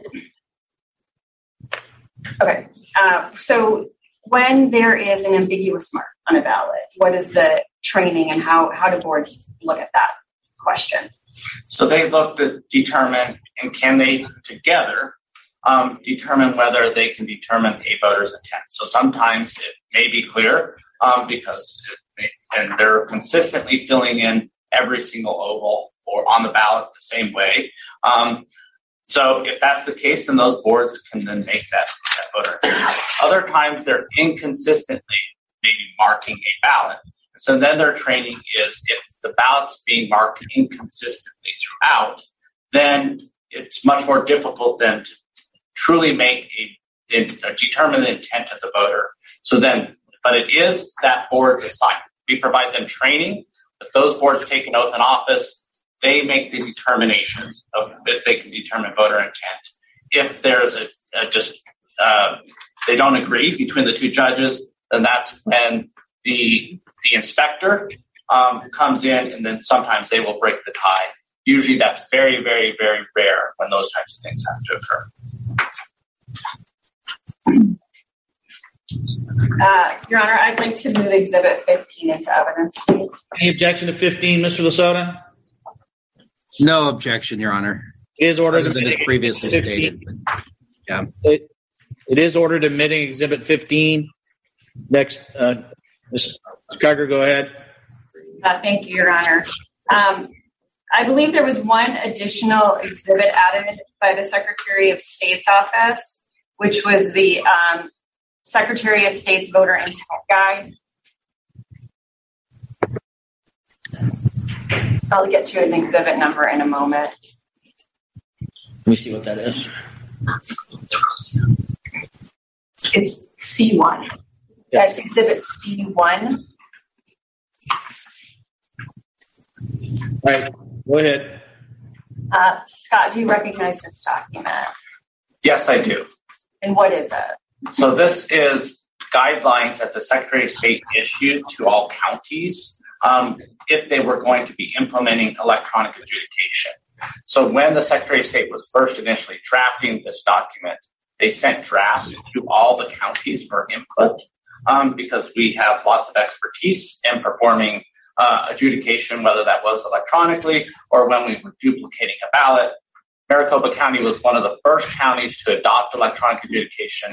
So we had some, uh, we played a role, and our, my team played a role in providing feedback to the Secretary of State on, on ways that they could improve the document that would serve voters and our electronic adjudication board as well. Uh, and is Maricopa County's um, training and processes with respect to adjudication consistent with, with what's contained in this guide? Yes, they are. Our, our guidance that we issue, as well as the training, we follow this to have consistency throughout the entire state. Okay, thank you. Your Honor, I'd like to move Exhibit C1 into evidence, please. Any objection to C1? Uh, no, Your Honor. All right, it is ordered admitting Exhibit C1 into evidence. Thank you, Your Honor. So, uh, Scott, are you aware that a ballot inspection took place uh, at here at MCTEC yesterday? Yes, it, and that's the Maricopa County Tabulation and Election Center, our acronym MCTEC. Yes. Um, and were you present for that inspection? I was present partially. I was in court providing testimony in another case for the morning, but in the afternoon and the evening, I was here um, observing that inspection. And are you aware that uh, some of the parties involved in that inspection uh, flagged certain ballots? Yes, I am aware of that. Um, and have you looked at all of those ballots? Yes, yesterday evening after the parties left, and we actually made it clear that I would be going through and reviewing each of the 14 ballots that they had wanted to be submitted as exhibits. Um, and there are, I believe, six, is it, that have been, or seven, flagged by uh, Ms. by Mr. Hamadeh. Is that your understanding? My understanding was six. Six, maybe you're right. Sorry about six that. ballots that were flagged by um, uh, the plaintiffs, Mhm. and then the defendants had flagged eight ballots. And did you review those six that have been flagged by uh, the plaintiff in this case? Yes, I have. And what was your analysis with respect to those ballots? So, based off the procedures that Maricopa County um, has identified, um, that those should not have been sent to an adjudication board to be adjudicated, only to be sent to an adjudication board to be reviewed for write-ins. Because they are election day ballots, well, sorry, not all of the six. I believe four of the six. That was the, the, the situation. There was two um, that ballots that went to a adjudication board to be reviewed because those were door ballots that were inserted into that door number three, our secure ballot box, and brought back to the elections department. Because those ballots were inserted into that door number three, that voter did not have the opportunity to review that ballot getting and notified by the precinct-based tabulator that um, there may be a voter intent issue. So in those two instances, those ballots were then sent to a electronic adjudication board to be reviewed for voter intent. And so, with respect to those six ballots, um, did you believe that they were tabulated correctly? Based off the process that when we don't send a ballot that is from election day and a voter had an opportunity to tell us their intent and not sending those to an adjudication board, yes. Um, and well, I think that um, can we take a just a brief break, Your Honor, quickly? Yeah, how long, Mr. Meyer? Um, I think, Your Honor, that uh, Ms. Sewell has some questions for uh, Mr. Jarrett as well. So, are you done asking questions? I don't want to. Uh, I mean, I don't mind Ms. Dul taking over asking questions, but I just want to. I'm, I'm finished, Your Honor. Thank you. All right, Ms. Dul, go ahead. Uh, Your Honor, this is Mr. Gaona actually speaking. I, I just wanted to clarify um, one thing for that Mr. Jarrett was talking about there, and I'm not sure that this was clear from the record, which is, uh, Mr. Jarrett, you reviewed all, I believe you said it was 14 ballots that were flagged by um, either side in this case for further review and that are now in evidence before the court. Is that correct? That's correct. And based on your review of those 14 of, of those 14 ballots, what is your position about the swing one way or another in terms of how those ballots um, should or should not have been adjudicated? And, and I'm asking that question in the sense of how the count would actually change based on those 14 ballots now that you've looked at them again.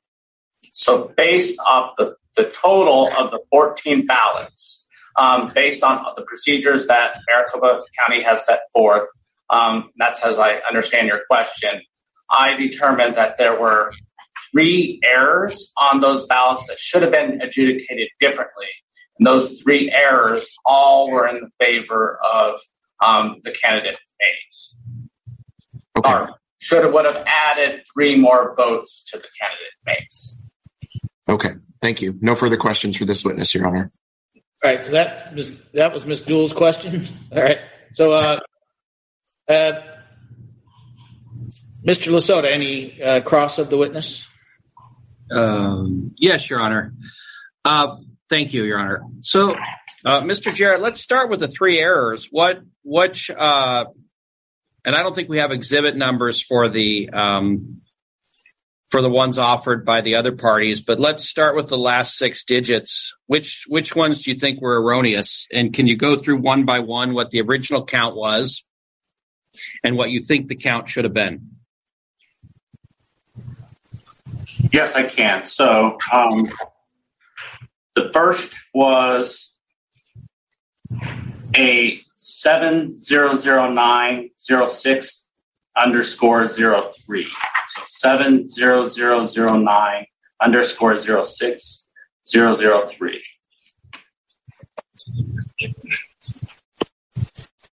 And this was a. Can I? Am I able to look at that ballot? It's Exhibit 13. You can't put it on the screen, but uh,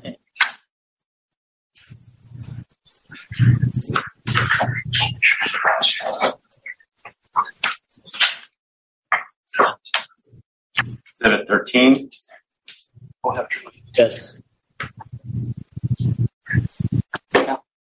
Yeah, I think it, believe it's Exhibit 13. If that's 70009 underscore 6 underscore 03. Yes.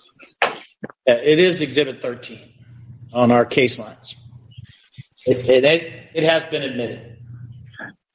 So in this document, you can see that there is a consistent voting pattern um, for ovals. Here, there are check marks or dashes that are being filled.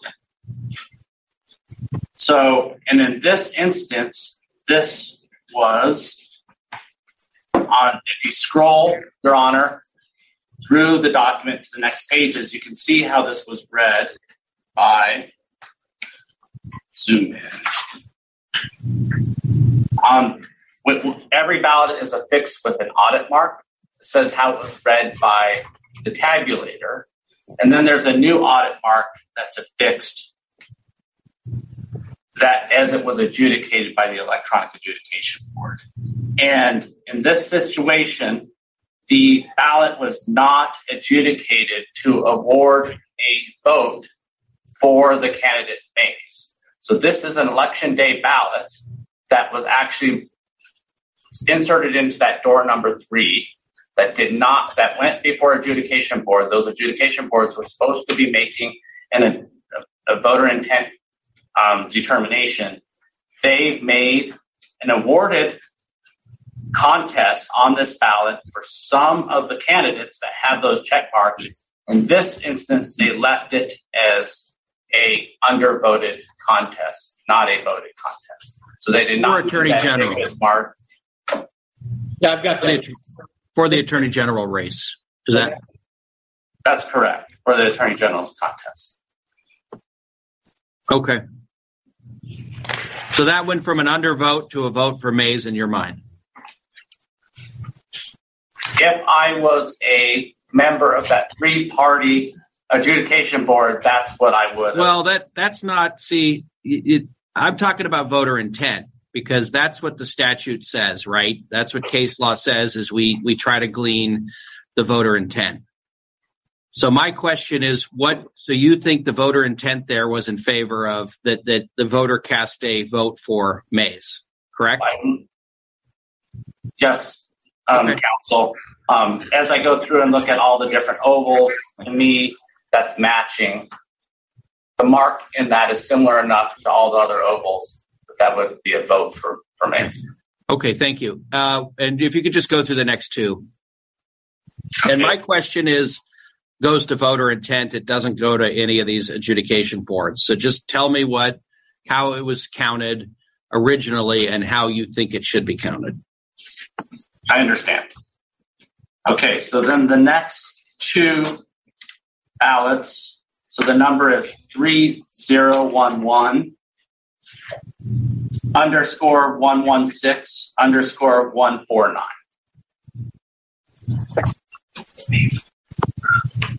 That's exhibit four. Exhibit four. Yes, that's correct. So in this situation, this is an early ballot. So all early ballots go to an electronic adjudication board. So when I look at the Attorney General's contest, there is currently, this is showing as an overvote um, in this contest, right? There's a oval, so filled in for for Mayes, and then there's an oval filled in on the write-in line, and also then the candidate's name, Mayes, um, that first initial uh, K is completed. So as guidance issued by the Arizona Secretary, Secretary of State, their voter uh, intent guidelines. In these situations, we train our electronic adjudication boards to remove the overvote. So to remove that mark that is causing this to be an overvote. And in this situation, the adjudication boards actually adjudicated this to be a vote for a write-in candidate, non-qualified, and then that resulted in this being an overvote, not a vote for Mayes. Okay, thank you. Uh, if you could go to the next one, that'd be good. So it's 03001 underscore 183 underscore 37. That's exhibit five. Correct.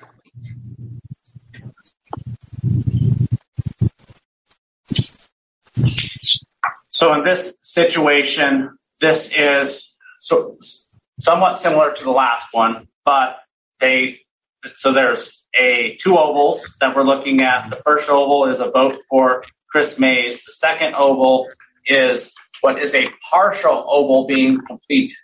So here, this looks as if there was a pen rest. So someone rested their pen on that oval, then went in and filled in that growth vote for Kris Mayes.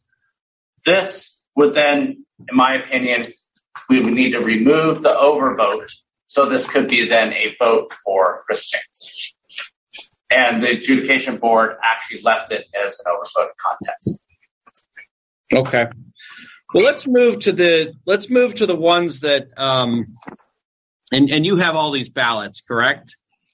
Yes, we'll pull them up. If you can give us the exhibit. Yeah, the exhibit number. Yes. Okay. So let's start with let's go ahead and start with exhibit number six, which is the one ending in eight four.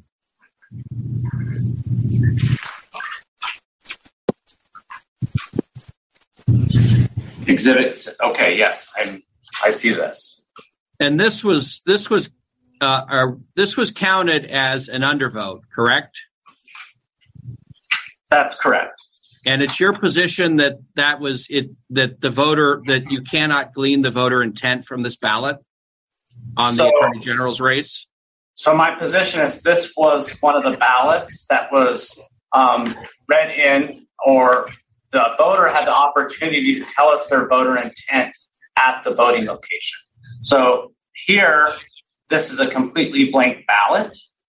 So every contest on this ballot, there's no marking going into any one of those ovals. So this would have alerted the voter that this is a completely blank ballot. And since we don't send send these ballots to adjud- election day ballots to adjudication because the voters have informed us of their intent, we I would not then be able to overrule the voters' Okay, so it's your position that the voter intended to cast a completely blank ballot in this case. It's my position that because it's an election day ballot, that the voter had the opportunity to tell us their intent and they Well, maybe, but maybe they said, "I just cast my ballot. What do I have to tell you my intent for?" Isn't that a possibility?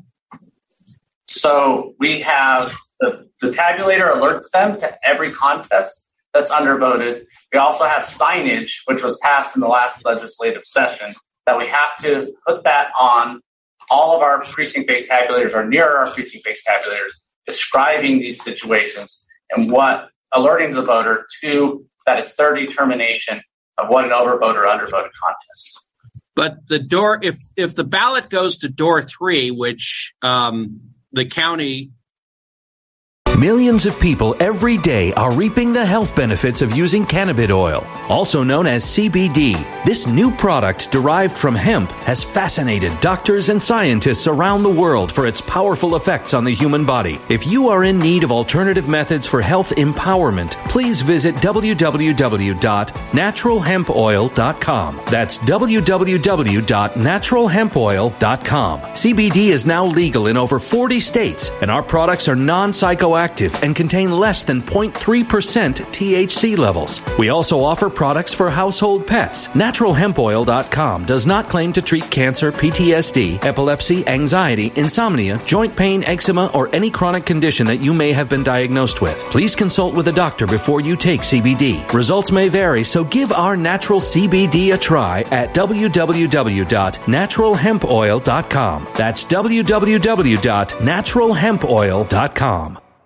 When it comes to stubborn belly fat, we're all searching for a miracle pill which may never exist. But believe it or not, I may have found the next best thing. It's called Belly Trim and it's more effective at targeting belly fat, enhancing metabolism, and promoting a toned midsection better than most weight management products I've seen typically found on store shelves. Tens of thousands of five star reviewers can't be wrong. Simply place your order now to get 51% off along with many other free bonuses before they sell out by going to www.trimwithus.com. That's www.trimwithus.com. www.trimwithus.com. Order now now.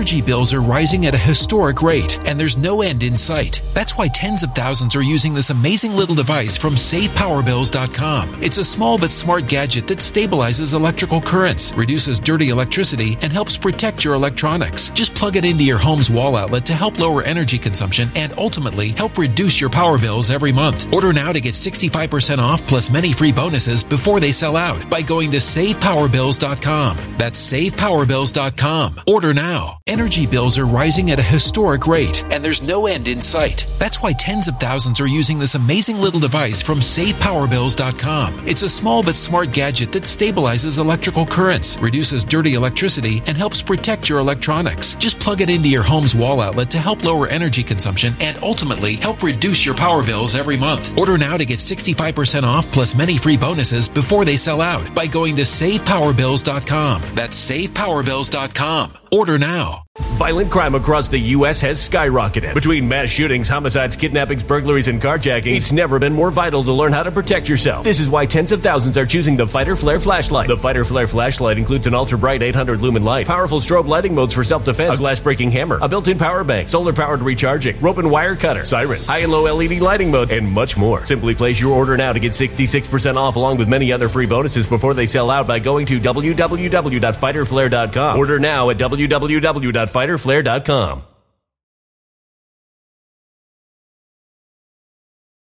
confidently told everyone that if the, the, the scanner, if your, your ballot can't be tabulated, just put it in door three, correct? That's correct, but this ballot didn't go to door three. Okay, but if it had, it there would have been no opportunity to make uh, these to submit another ballot, correct? If it went to door three, that's correct. We sent those door three ballots to adjudication, to a bipartisan adjudication board. All right, and it's your testimony that looking at this ballot, that you do not think the voter intended to vote for Mr. Hamadeh. I think that's a slight mischaracterization of what I said. It's that the voter had the opportunity to to make a correction on this ballot if they had wanted to. But how do you how do you know what was told to the voter? Were you there? I know that the, the tabulator would have informed the voter that they're programmed to do that based off of if it was an, a completely blank ballot, which this is, and that the signage on those ballot boxes also informed the voter. Okay, but you don't know you can't you have no direct knowledge that the voter was told any of that verbally, correct? That's correct. And you you don't know if the voter happened to see this sign, correct? I don't know that they saw the sign. I know that the the tabulator would have read and provided that information to the voter. But for all you know, the poll worker said, "Oh, just uh, don't worry about it; they'll figure it out." Objection, Your Honor. This calls for speculation. Oh, that's overruled. He can answer the question if he knows, or if he doesn't. I don't. I don't have any knowledge to that. But so that's that's possible, correct? It, it's possible. Okay. All right. Well, let's move on to Exhibit Seven. Um, and so here we have a. Um, do you have Exhibit Seven? It ends in four one zero. Yes. Okay. And this this was this ballot is was officially counted as an undervote in the attorney general's race, correct? That's correct.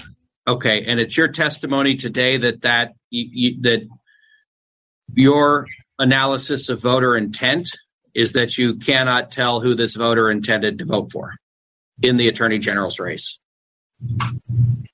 That would not be my testimony for this ballot. Okay. Well, tell us why you don't think it should be counted as a vote for Mr. Hamadeh. So, in this specific situation, this ballot came back to the elections department in the, the black canvas bags. When we did our audit reconciliation of those bags, we found a variance between the number of check ins and the number of ballots that were tabulated at that voting location. When we did that, we opened up the black canvas bags, we performed our audit reconciliation, and if we identified that there was a difference between the number of ballots um, that were read in on election night from the memory cards and the number of ballots that were in the black canvas bags, then we used our central count tabulator to run those ballots from the black canvas bags and accept those into results. Since those were coming from the voting location, we did not send any of those to our electronic adjudication boards to review in that specific situation. So my testimony was will be that this ballot did not go to an electronic adjudication board to be reviewed. Um, it was only to be reviewed for for a write-in contest. Okay. Well, I think my question is, it, who who do you think this voter intended to vote for for attorney general, if anyone?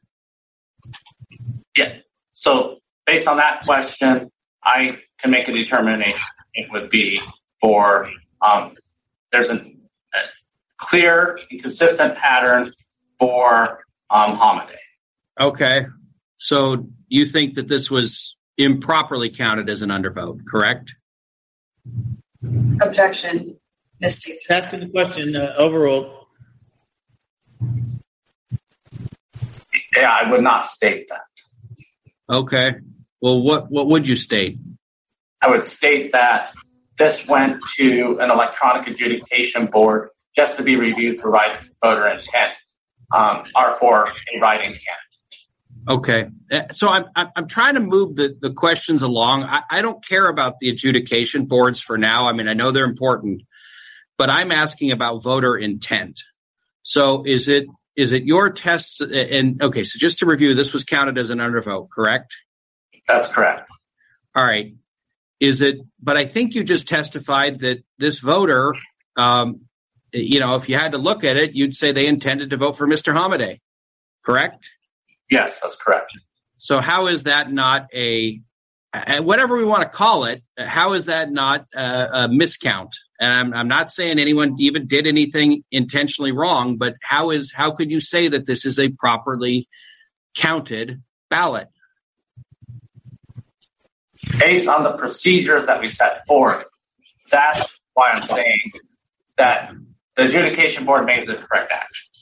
But I I concede that I I can see the voter intent there. For Mr. Hamadeh? Yes.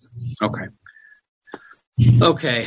Let's um let's go on to uh 05, excuse me, exhibit 8 which is ends in 054. And let's kind of just go through the same exercise and and would you agree this one looks like a, a lot like the one that we reviewed that you said should have been counted as a vote for Ms. Mayes, correct? I agree that I can, when I look at that oval and the consistency of that oval, how other ovals are filled in by this voter, that that looks like an intent for Hamadeh. Okay. But this was in fact counted as a uh, as an undervote, correct? That's correct. Okay. And in terms of exhibit, uh, sorry, my I've got my exhibits written down on the on my phone and keeps going blank. So I'm sorry for the gap. Um, the next one is Exhibit Nine zero zero zero seven one one. Um, are you there? Yes. Uh, and this looks like the last one. Uh, this was counted as an undervote, correct? That's correct. But would you agree that it it evinces a, a an obvious intent to cast a, a vote for Mr. Hamadeh? Based off the consistent marking pattern for those ovals, yes, that okay. I can determine intent. Okay. And opinion would be intent, that's a vote for Hamadeh. Okay, based on voter intent. Okay. Um, all right. So we got the we got the two 142s. So let's go to um, let's go to exhibit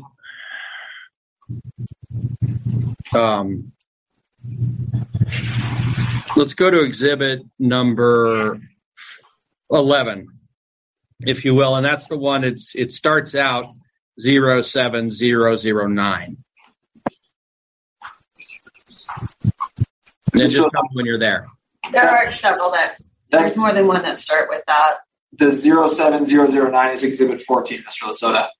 Yeah. Oh, that's right. I'm sorry. I'm looking at 07008 and also that ends in 142. And there's a bunch of zeros in between. That's Exhibit 11. Exhibit 11, correct.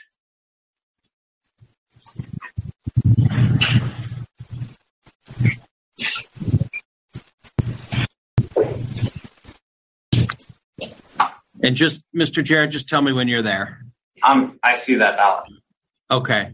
So this voter, it looks like in some cases they uh, they like to mark the Republican, and and in other cases they like to mark the oval. Is that correct? That's what this this voter is doing. Yes. Okay. So in terms of marking Republican for the candidate, I would you say maybe it's not as distinct as the pattern where they do everything else for the candidate, like they do a check mark instead of filling it in. But would you say there is a pattern of of sometimes they just like to scribble over the Republican? There, there is a pattern of scribbling over the Republican. Okay. Yes. So what is your if you had to glean voter intent on this, what would your what would your position be? So this is an inconsistent marking pattern, right? Sometimes they're filling in the oval or attempting to fill in the oval, and sometimes they're so. I could not make a confident determination that I know voters' intent. Okay. But you can see on uh, so they he, he marks the Republican for Kevin Thompson, Kimberly Yee, Abe Hamadeh, and David Livingston. Is that correct?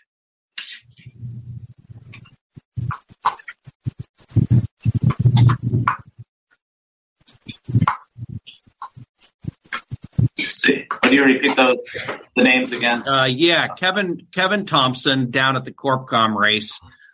Looks like the maybe he was running out of a little energy here. Actually, if you go all the way down to, to Rachel Mitchell, he seems to scribble there. Um, so we got Rachel Mitchell, Kevin Thompson, uh, Kimberly Yee, Abe Hamadeh, and uh, and David Livingston, where we've got uh, nothing in the in any oval, but we've got Republicans scribbled out with pen. Yes, I see that. Yes. Okay. Um. All right. Well, let's go on to um, let's go on to one the last one four two, which by process of elimination, hopefully everybody can get there. Is uh, Exhibit fourteen.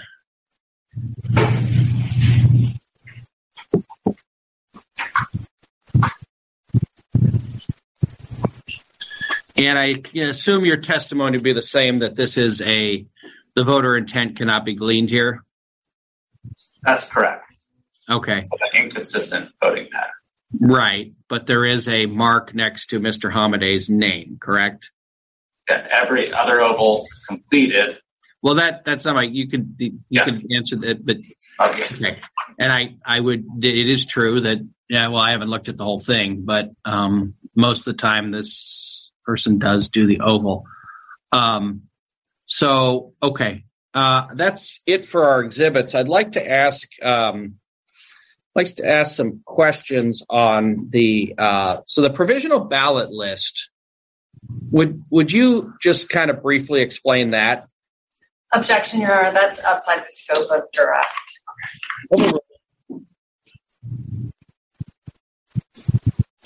You can answer. Can you?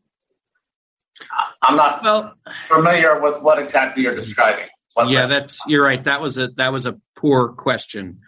Um, so, in terms of, so you got the, uh, you got provisional ballots and and and basically they are they are ballots that after as of election day they may or may not be counted. Correct.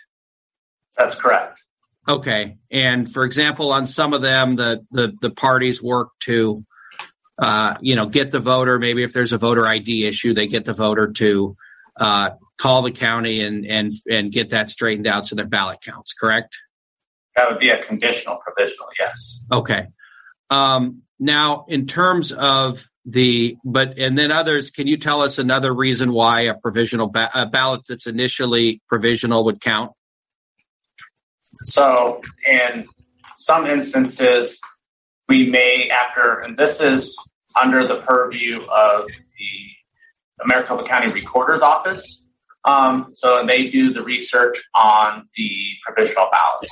In some determinations, every single provisional ballot will come back to the Maricopa County Elections Department. Those get transferred to the Maricopa County Recorder.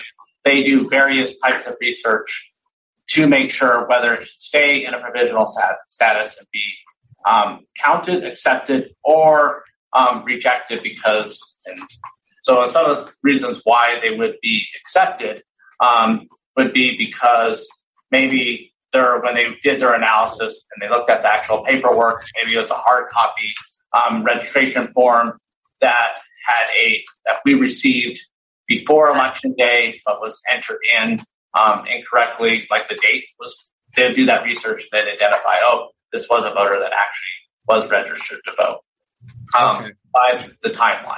Uh, so that'd be one reason. Um, other reasons why uh, we would accept is if we made determinations that a voter voted at one location and went to a second location, and we could gather enough information to determine that they didn't vote and actually have their ballot tabulated at that first location, then we could count that provisional ballot as well.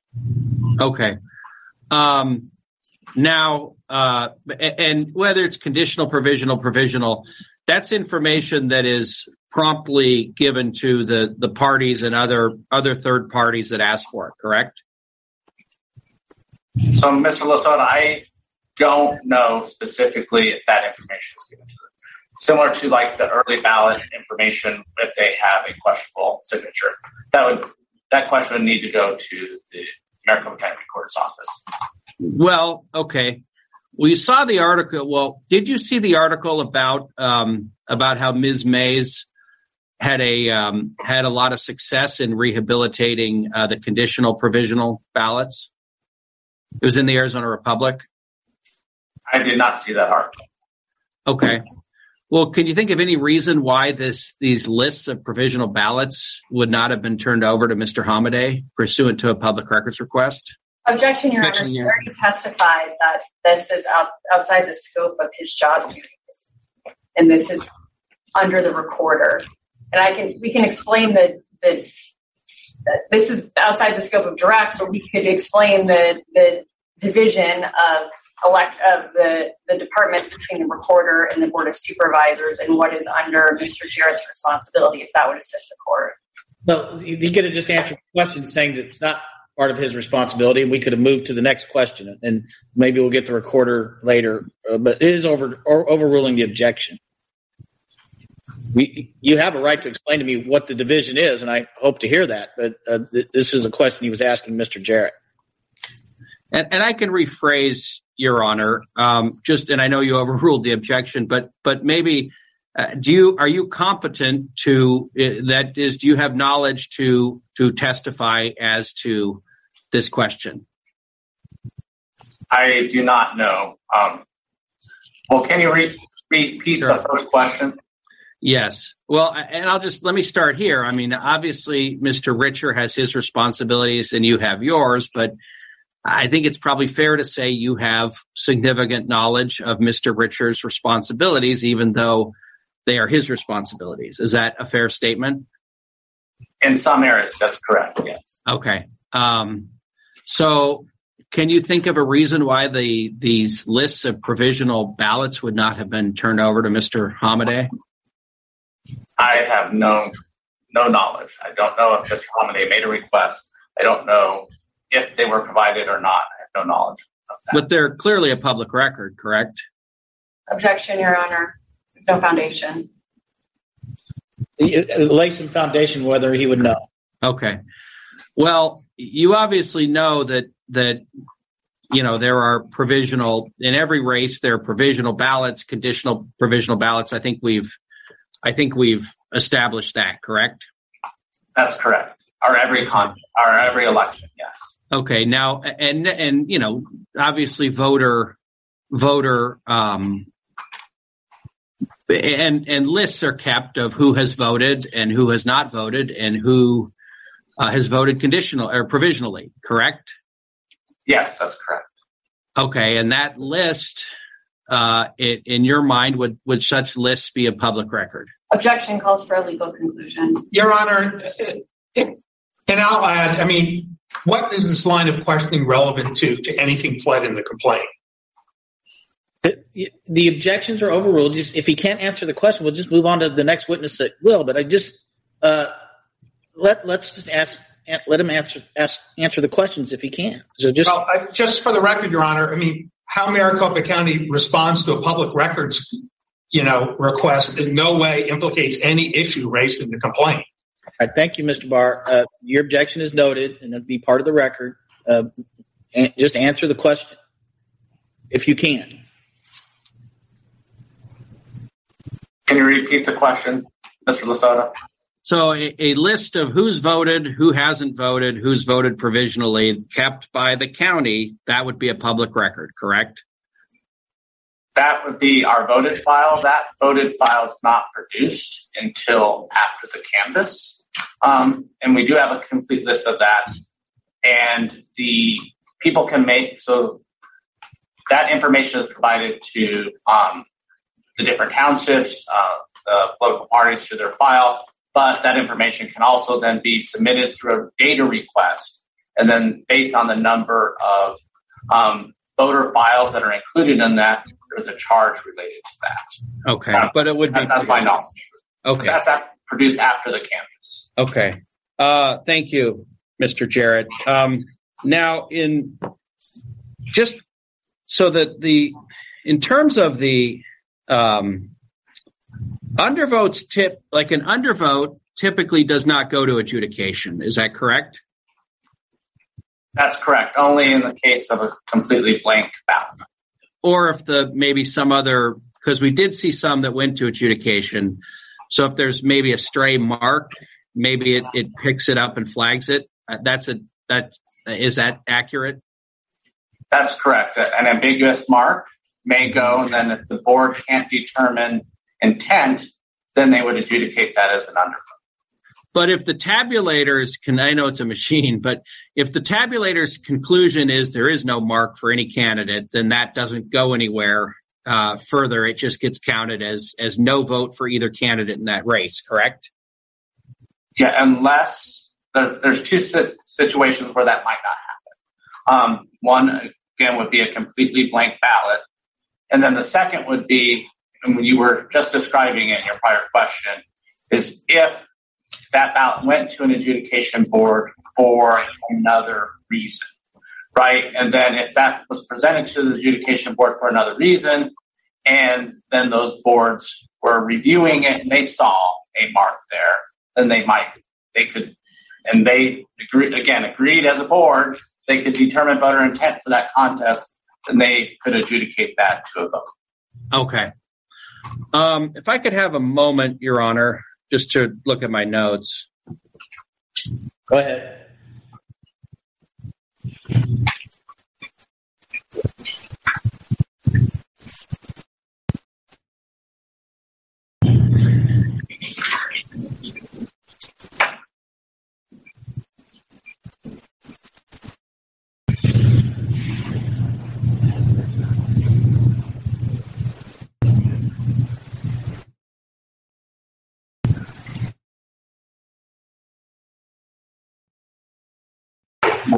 Uh, Mr. Jarrett, um, just in terms of the um, if a if an undervote is reported um, by the machine and the voter is given a chance to correct that, it, it I mean, is the advice to the is the word to the voter that there is an undervote, or does it tell them what was undervoted?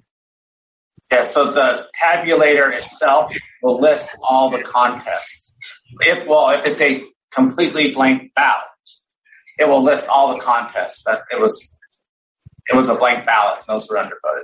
If it's a single undervoted contest, yes, it will not alert the voter that there was a single undervoted contest. Okay, so it'll just say undervote, and for all all they know, it could have been in a judicial race, correct? No, it would be for a completely blank ballot. It would alert them. So, right. So only does a voter get notified. And this is voters that are on election day when we have an on-site tabulator. It will alert them that they've undervoted that entire ballot. Okay, so Um, it, yeah, I'm but sorry. if it was Go ahead.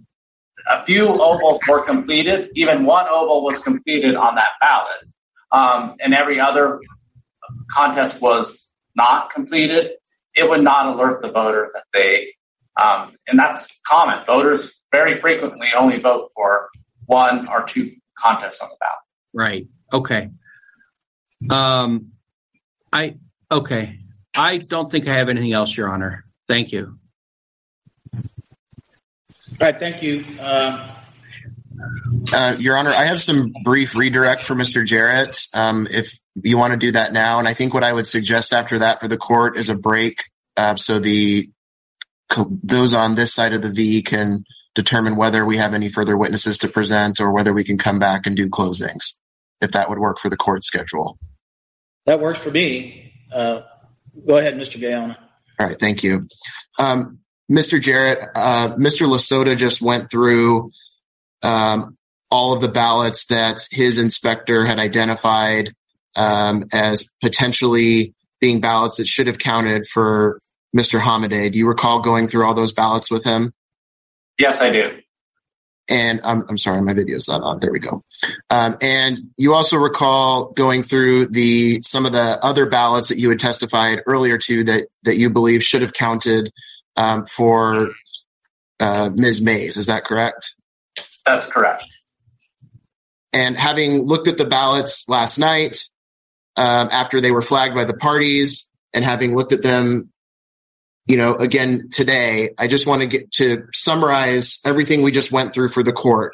I just want to clarify that that your belief, based on your experience and your training, um, is remains that of the 14 ballots that were isolated by the parties, that your conclusion is still that the net from those 14 ballots is that three of them should have counted for Ms. Mayes. Am I correct in that? I'd add, based on my knowledge of the procedures that we established for Maricopa County and which types of ballots would go to adjudication or not. Yes, based on those other items, I believe that there would have been a net gain of three votes for Mayes. Okay, thank you. No further questions, Your Honor. All right, does uh, anybody else have any questions, Mr. Craiger? Just, oh, sorry. Mr. Your Moore? I have no questions, Your Honor. All right, so I guess I I kind of like to figure out where if we're just going to go to closings, that's going to take a little while to do. I would like to uh, maybe start that at one, if if that's what we're going to do. That gives you some time to prepare. But if we're going to have another witness, I would like to do that. Uh, this, uh, start that witness this morning. So we're going to take a ten minute break, and uh, you're going to let me know by eleven twenty five whether or not we're going to have another witness this morning and get as much done before we go to break, or we're going to come back at one for oral arguments. So if you guys can uh, let me know that uh, by eleven, uh, let's give you at eleven thirty. Uh, but Um, and I was going to say, yes. My my apologies. Can I ask Mr. Jarrett one more question just about how many ballots were reviewed total yesterday? Your Honor, Mr. Lasota has opportunity. Recross is not allowed in Arizona. Yeah, I would like to know that question. I've already heard it answered by Ms. Grande, uh, but you know, certainly, Mr. Jarrett. uh, Let me ask it as my own. question. How many ballots did the Maricopa County review yesterday? So I don't have the specific numbers right in front of me. I know there was, I think, 2,300 um, that were undervoted ballots. There was just over 100 that are, sorry, undervoted ballots that were reviewed. Um, and then, and that was out of um, 50,000 that were being reviewed. And then there was just over 106 um, ballots that went through adjudication that were reviewed. All right, that's consistent, maybe a little lower than what Ms. Grande testified to, but that's consistent with the general uh, idea. So, any follow up to that, Mr. Gaona? No, Your Honor. Um, I, I was just going to flag one logistical issue in terms of coming back. If we don't have any witnesses and we come back at 11:30, um, I presume that 10 minutes for uh, for the active defendants in, in each of this, if that would be enough for closings, and we could wrap this up presumably by noon, if all the parties would agree, assuming we don't call any witnesses, so that we're not having to come back after one. If that would be okay with the court. Yeah, that'd be miraculous almost. Uh, yeah, yeah, let's do that. I certainly don't have any objection to that. I thought you might want to argue longer, but I, I mean, I, I can just speak for myself, Your Honor. I probably have, you know, three or four minutes personally. Um, I don't know what can't speak for Mr. Barr, or if the county wants to give a closing, or if what Mr. Lasota plans. But um, I, I would think that between all of us, we could get it done in thirty to forty minutes at most. Are you agree with it, Mr. Lasota? Uh, yes, Your Honor. I don't need a lot of time myself. Thank you. I have some experience with Mr. Barr that, that may, may Your Honor, Your Honor, miracles are our business. We'll get it done. All right, uh, Mr. Larue, you agree with that? Uh, Your Honor, in general, yes, I agree with that. But I have something I'd like to offer to the court if it would be helpful. Um, we could put Mr. Jarrett back on briefly at 11:30, if Your Honor would like, and by that he could get the information regarding how many ballots were examined yesterday and in what categories, and that might be helpful for the court for him just to provide that information to the court. I thought he I thought he answered it well, and it was close to what Ms. Grandy said. I don't need any additional information. Thank you, Your Honor. So we're going to come back at eleven thirty with a witness and or closing arguments, and we'll go from there. And uh, I'll apologize to the court reporter if you guys go way longer than you than than your miracle promise. But we'll come back at eleven thirty. We'll stand at recess. Thank you, Your Honor. Thank you, Your Honor.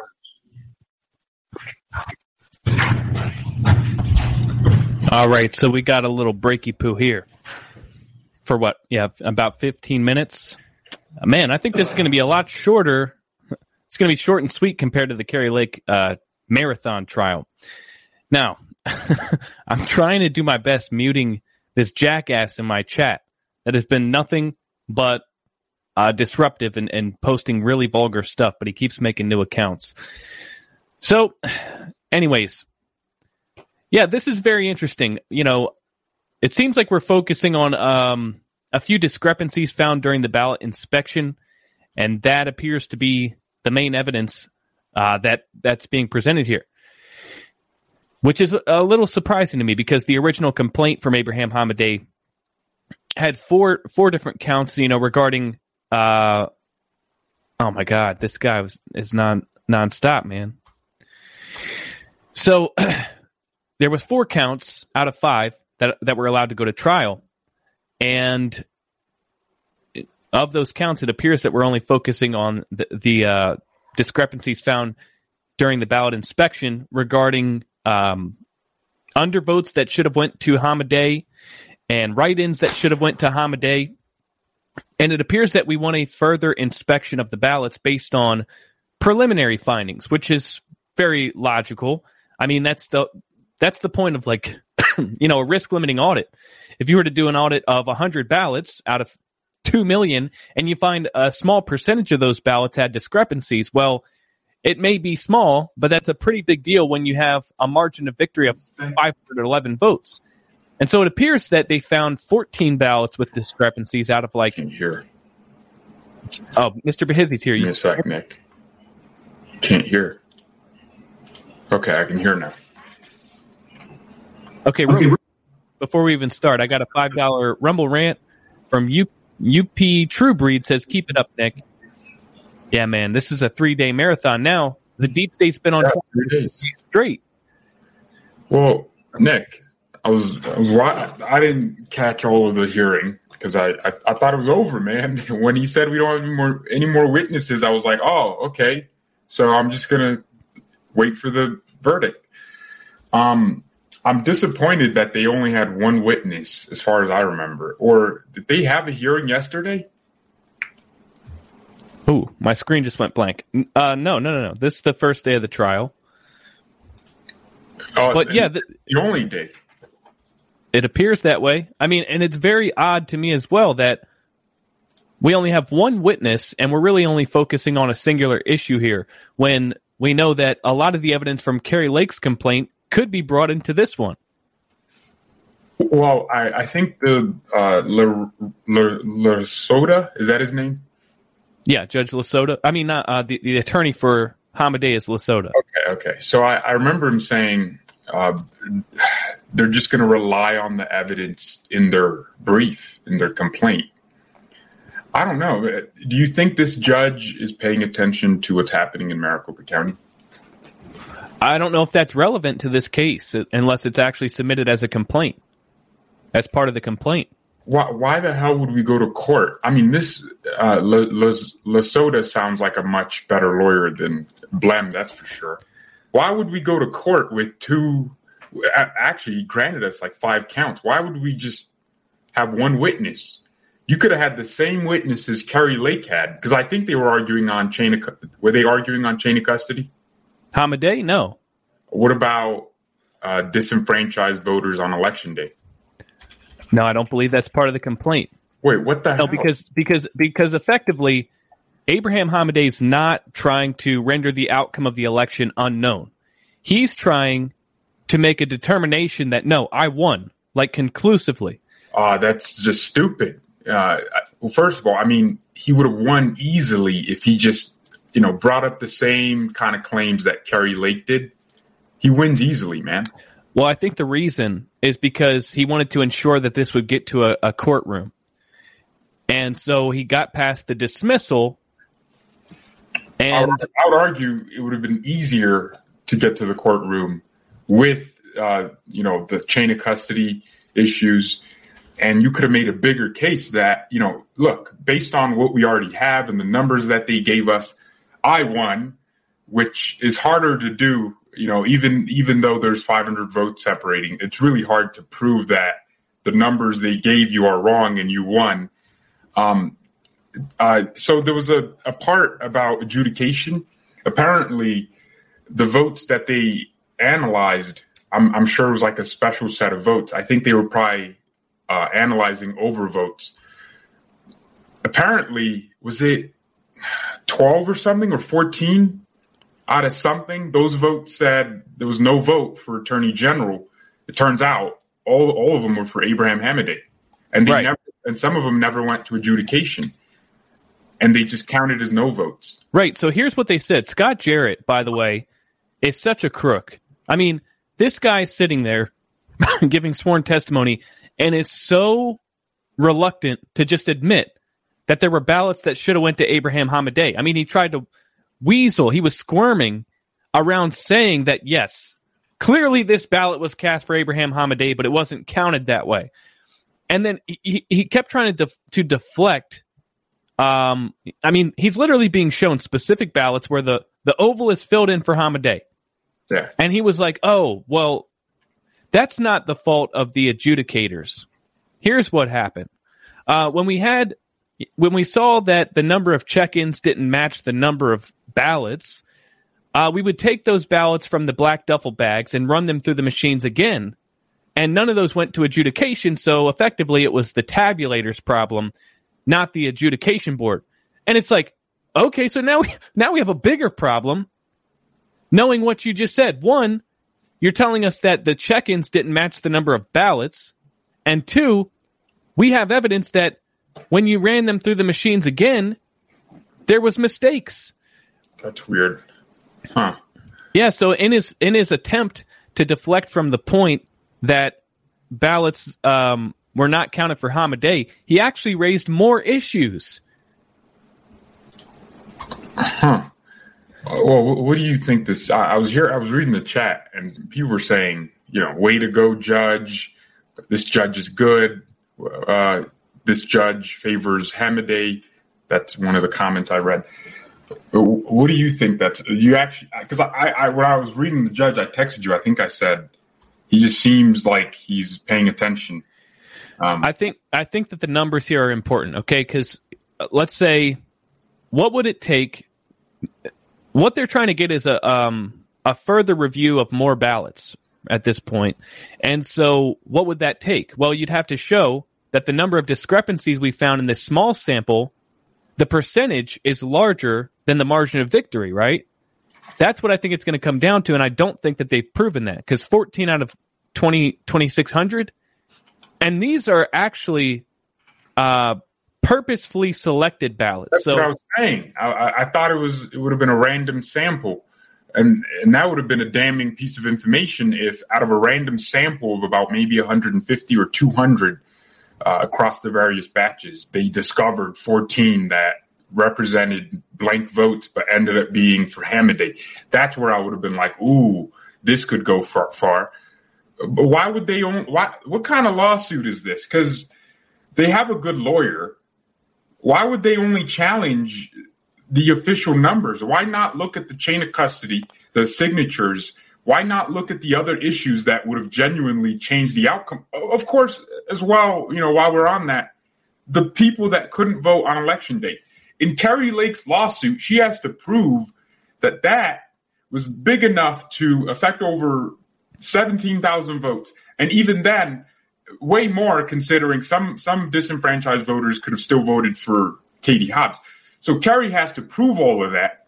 But in ha- Hamadeh's lawsuit, he could use the same case and say, well, I would have won if, you know, just 500 people or 800 and let's say two out of three were voting for me. Yeah, I won so easily. I don't know why that's that didn't come up. Oh, $17 from Gentry RD 48 says, Where we go one, we go all. Hey, that's what got banned, me banned from Twitter, man. I put that in my handle. I got an insta ban. So I, I agree with you. I think, again, I think Hamadeh was really uh, trying to file this in such a way that it would be guaranteed to be heard and go to trial. But um, he was probably surprised to see that Kari Lake succeeded in putting some of these more uh, speculative complaints in her filing actually get to a trial. So let me let me just show you guys. This was the original complaint, uh, and so there was five counts, and they're right here: A, B, C, D, and E. Now E was eliminated.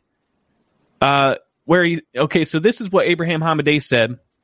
This is what the judge would not allow to go to trial. He said, upon information and belief, the county defendants improperly accepted for processing and tabulation certain early ballots that were accompanied by affidavits presenting a signature that did not match the signature on file in the putative voter's registration record. So, of course, that was uh, not allowed to go forward because I think it was because of laches. Yeah, laches. I remember. But these four counts did go forward. A. The Maricopa County defendants have improperly disqualified provisional ballots and early ballots submitted by individuals who, as a direct and proximate result of poll worker error, were incorrectly designated in electronic poll books as having voted in the same election. B. Uh, upon information and belief, the Maricopa County defendants have improperly and unconstitutionally deprived individuals whose eligibility could not be confirmed of an opportunity to cast a provisional ballot. C. Upon information and belief, the county defendants have erroneously transposed and improperly tabulated voters' indicated candidate selections when duplicating certain ballots that could not be electronically tabulated. So, look, why are we not talking about this?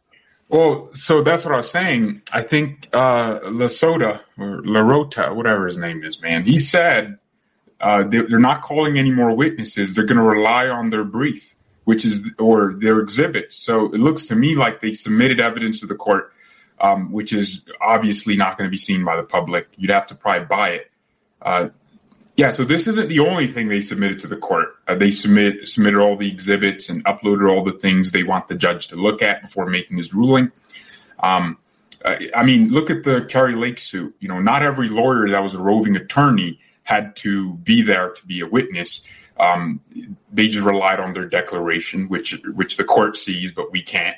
Um, yeah, so so they're just going to rely on the declarations, the affidavits from people that witnessed those same issues, and hope that uh, the judge sees and makes makes a ruling.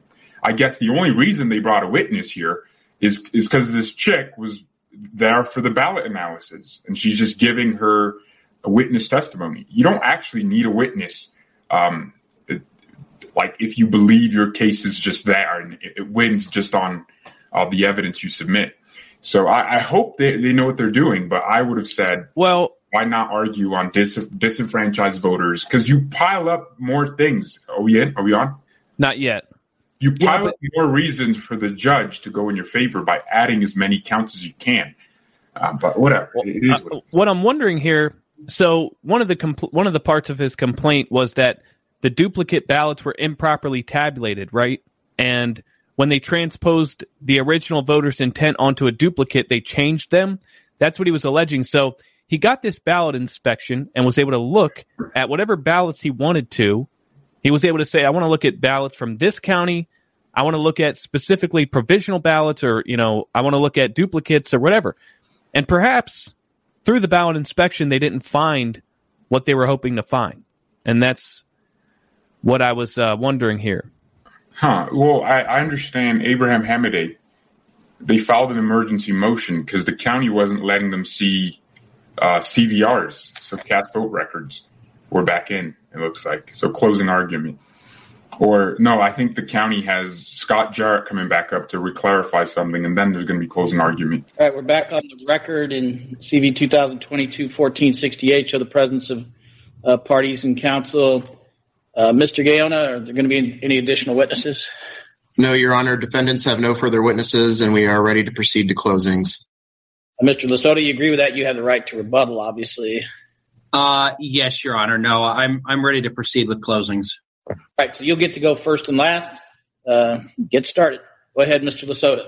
Okay, thank you, Your Honor. In terms of some of the arguments we've heard from uh, Mr. Uh, Barr and Mr. Gaona, I think they continue to uh, to argue the motion to dismiss that they uh, failed on, and you know this business about there being no facts, no evidence, no nothing is just a bunch of baloney. And I, I just wanted to set that straight. I, I think we, you know, we started out with five counts. We obviously had the one dismissed. Uh, we were able to do the ballot inspection and I think show a a trend in favor of Mr. Hamadeh. Now, obviously, we we asked for more ballots. The um, the sample that was inspected, uh, we, we didn't think was was big enough, but uh, it, I would concede that it was it was not on the order of 50 vote ballots or so, like we saw in the in the Lake case. So it was uh, about we think about 2,300, 2,400 ballots. Uh, we would ask Your Honor to, and we think this is certainly within your your powers uh, under mandamus, and certainly under the right to to suffrage that that all Arizonans have under the Arizona Constitution, we think you should adjust the vote total accordingly. Now, uh, I don't, in terms of what was offered for Ms. Mayes, I, I you know, I, it looked like there that there should be an adjustment in her favor. Also, I, I don't know if it was one, two, or three, but I, I definitely, I, you know, it looked like there was at least one, and I don't remember the exact number, but it looked like there was a vote for Ms. Mayes that was not counted that should be counted. Uh, and I, I would submit that in this relatively small sample size, uh, we we found six votes for Mr. Hamadeh. I know there's a dispute as to well, you know, that it's outside of the Oval and it's on the Republican. I mean, I, I think that if you look at those ballots, I don't think there's any real argument who the voter intended to vote for. Uh, I think we've seen some some strained technical explanations as to why those votes shouldn't count. Um, I know Mr. Gaona asked uh, Mr. Jarrett at the end, well, it's still your conclusion that it should be three to zero for Ms. Mayes. And, and, you heard Mr. Jarrett again go back to, well, you know, our procedure is we do X, Y, and Z and, and blah, blah, blah. Well, this, this procedure for this court is we try to glean the voter intent. And I mean, you know, never mind this stuff about the, you know, whether the, the, the process that they've ordained was followed. I mean, the, the training, I never disputed the training. Um, and, and in terms of misconduct, um, we, you know, the misconduct is just that they didn't count the votes properly. We specifically stated in our complaint we were not making any accusations of intentional misconduct or fraud. So I, I think just not counting a vote properly, I, I would, I, I, think is is goes within that very broad word misconduct, which I would concede can can mean something.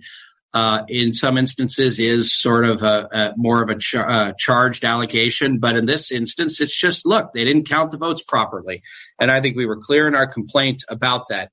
But I think it comes back to never mind these technical explanations. I, I think we did hear some, you know, that, that the, the day of voting is is treated uh, a little bit differently than the early balloting.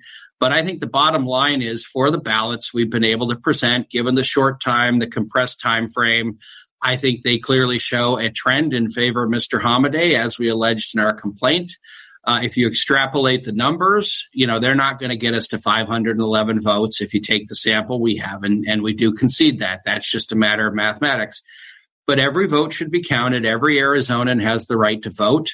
And if it's apparent to this court of law that a vote was improperly counted as an undervote and should have been counted for any candidate based on, on just the court's ability to to look at the ballot and say, hey, who did this person intend to vote for? That vote should be counted. I think Your Honor cut to the chase earlier with this business about, you know, that, that the other side was talking about the adjudication boards and, and well, this person's not competent because they've not received a, a lengthy training session from the county or the secretary of state. I mean just just look at the ballots. I mean anybody can look at those. And and their training is for an entirely different per not entirely different. The training is meant to essentially it is to to train their workers to basically process a large amount of of of ballots and to try to be consistent in that. And that's certainly a, a you know that's certainly a, a, worthy pursuit but but that that training doesn't mean that that everything they do is perfect. And that's why we have courts of law to review that. So at the end of the day we would ask this court to uh, to review uh, the the exhibits that have been presented in the testimony and to make a determination as to whether the vote total should be adjusted uh, even though we concede we do not have 511 votes. So with that, I'll I'll be I'll, I'll be done until I have my final rebuttal. Thank you. Thank you, Mr. Lasota. Uh, thank you, Your Honor. I, I think I, I, will take the lead here. Um, Your Honor, this concession we just heard from Mr. Lasota that he doesn't have anywhere close to the numbers to make a difference in the election is just jaw dropping. I mean, what have we been doing here for the past two weeks? I have, I have six lawyers in this room who are working, you know, the day before Christmas Eve and untold lawyers at the Secretary of State's office and, and the county. And this is all for nothing. Um, and, you know, Mr. Lasota uh, says that we're dealing in baloney. Let's talk about who's serving the baloney here. Uh, let's go to count one of Mr. Lasota's complaint, where he says 126 voters voted unconditional, uncounted provisional ballots. He's put in no proof of that. Absolutely no proof. Then he next alleges 269 of these voters voted uncounted early ballots. Again, absolutely no proof of that. No even attempt to provide proof of that. No attempt to identify one election worker, what this, uh, what supposedly happened. Nothing.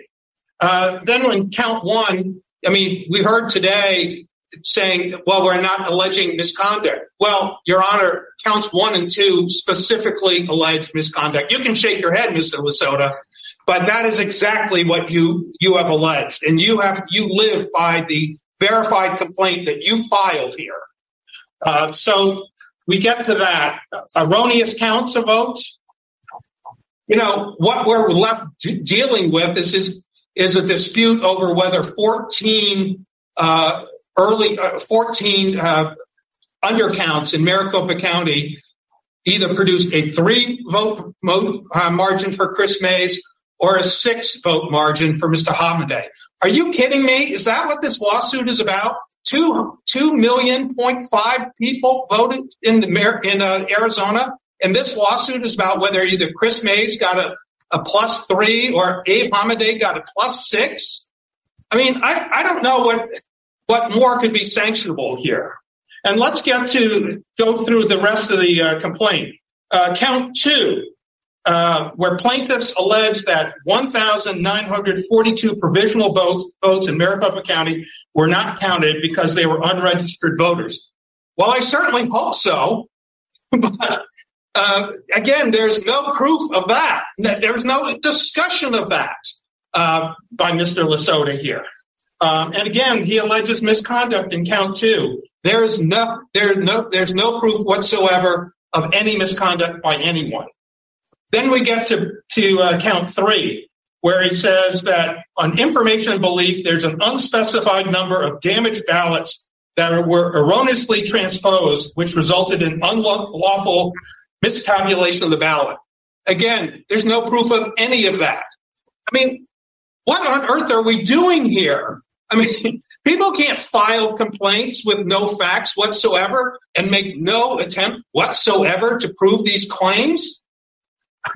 And then finally, we get to uh, count four, where he alleges illegal votes. Did you hear any evidence regarding illegal votes? I mean, an illegal vote is where somebody tries to vote twice, where somebody, uh, perhaps who is a felon and can't vote, tries to vote. There's absolutely no evidence of an illegal vote in this record. Um, so what we're left with, Your Honor, is count four, the erroneous co- counting of votes. And again, the only evidence in the record is our 14 ballots uh, that uh, were adjudicated in Maricopa County, and the dispute is whether you know it's a plus three for Kris Mayes or a plus six for Abe Hamadeh. Your Honor, I mean, I've been practicing law 37 years, and I've never been involved in such a gigantic waste of time as this case. And the judiciary and the and the bar needs to step up to the plate here and to sanction this conduct. Uh, it has gone too far for too long, um, and to get get the admission um, in closing that oh yeah, well it really doesn't make any difference. We have nowhere close to the votes to make a difference in this election. It's just jaw dropping. So, with that, Your Honor, I urge you to enter judgment today uh, there is no need to waste any more time on this case uh, and to uh, consider our sanctions motion that will follow. Thank you very much, Your Honor. And thank you, Mr. Barr. Mr. Gaona? Uh, Your Honor, I believe Mr. LaRue was going to go next. Uh, you guys have picked the order. That's fine with me. Mr. LaRue, go ahead. Um, thank you, Your Honor. Um, earlier in this hearing, when Ms. Craiger was asking Mr. Jarrett a number of questions about the county's adjudication guide, Mr. Lasota, counsel for plaintiff, objected and said something to the effect of, no one disputes that Maricopa County does a lot of training, and we appreciate that. But counsel for plaintiff also said that it is up to this court to determine voter intent on the ballots. And that's not entirely accurate. In fact, Your Honor, if that were the rule, every candidate who loses an election would file an election contest and ask the court to evaluate voter intent for every ballot. And that's not the rule. This court is obligated, rather, to decide whether Maricopa County correctly ap- applied its procedures when it decided whether to adjudicate ballots. And also whether the adjudications that were required by its procedures were correctly done. The challenge as to whether the procedures themselves are correct. You know, a challenge as to whether we should adjudicate more ballots or different ballots. Challenges to procedures like that cannot happen in an election contest. They must happen prior to the election. And that's Allen v. State, 14 Arizona, 458. It's also Kirby v. Griffin, 48 Arizona, 434. And it's Zajac v. City of Casa Grande, 209 Arizona, 357 at paragraph 14. These decisions were recently acknowledged and followed by another division of this court. Sorry, Your Honor, it was a division of the Maricopa County Superior Court in the Finchem v. Fontes contest, which was CV 202 053927. What plaintiff really wants and what he asks this court to do is to overrule Maricopa County's procedures and decide voter intent irrespective of those procedures. procedures. But that's really a challenge to the procedures themselves, dressed up in the clothing of judicial review. And this court should not do that. Here's what I mean. Plaintiff identified a number of ballots that plaintiff believes should have been counted for Mr. Hamadeh. And plaintiff asked Mr. Jarrett over the county's objection whether Mr. Jarrett believed that the voter intended to vote for Mr. Hamadeh.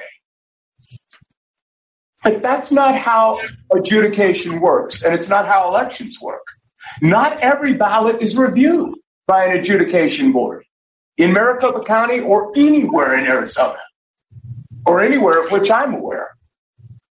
If every ballot were reviewed, that would be what we would call a hand count of the ballots. And Arizona law does not require that elections be tabulated by hand.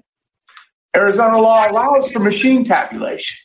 And Maricopa County, like every other county in Arizona, tabulates ballot by machine and does not review every ballot by hand, exactly as the law allows. Plaintiff seems to take the position that every ballot should be sent to adjudication, or at least these ballots should have been sent to adjudication. But again, that would be a challenge to the procedures. And it's too late to bring that type of a challenge in this election contest. Alternatively, plaintiff wants this court to, to determine voter intent of just these ballots, most of which um, well, just these ballots that were put into evidence. Now, there were eight ballots in the exhibits that should have gone to adjudication pursuant to the policies and procedures that were established before the election. And the only proper role for the court in this election contest, if it's going to look at these exhibits, is to look at those ballots that should have gone to adjudication and determine at that point whether the adjudication board reasonably determined voter intent. You heard Mr. Jarrett testify that had what well what he wanted to say and what he did say before Mr. Lasota objected, and then he changed his his answer to fit with Mr. Lasota's question. But what Mr. Uh, what Mr. Jarrett said was, had he been a member of an adjudication board, here's how he would have voted on that particular particular vote. And the reason he worded it that way is because adjudication is subjective. You have two people, you heard testimony, Your Honor, a Democrat and a Republican, looking at the ballot and saying, here's what we think it means. Here's what we think voters voter intent was. And if they disagree, a third person, a judge, is brought in. But it's a subjective process. And so Mr. Jarrett was trying to say if I had been a member of a, an adjudication board, here's how I would have seen that. And you heard him say that if he had been a member of an adjudication board, he would have awarded three more votes to Ms. Mayes and no additional votes to Mr. Hamadeh, following the procedures that are laid out for adjudication boards.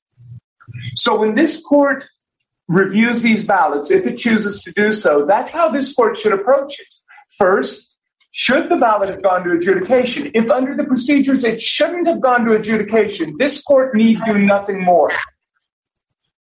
If it should have gone to adjudication, then this court should ask, based on the procedures and policies in place for adjudication, did the adjudicator, adjudicators reach the right result?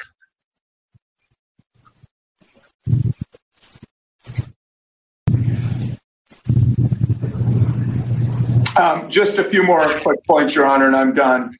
Um, as Mr. Barr said, illegal votes are not an issue here. Um, that leaves misconduct or erroneous count. The county put on testimony regarding the procedures that we use and also testified that we followed those procedures. And plaintiff has not, to my knowledge, has not challenged that. And if he if he has, he hasn't challenged it seriously.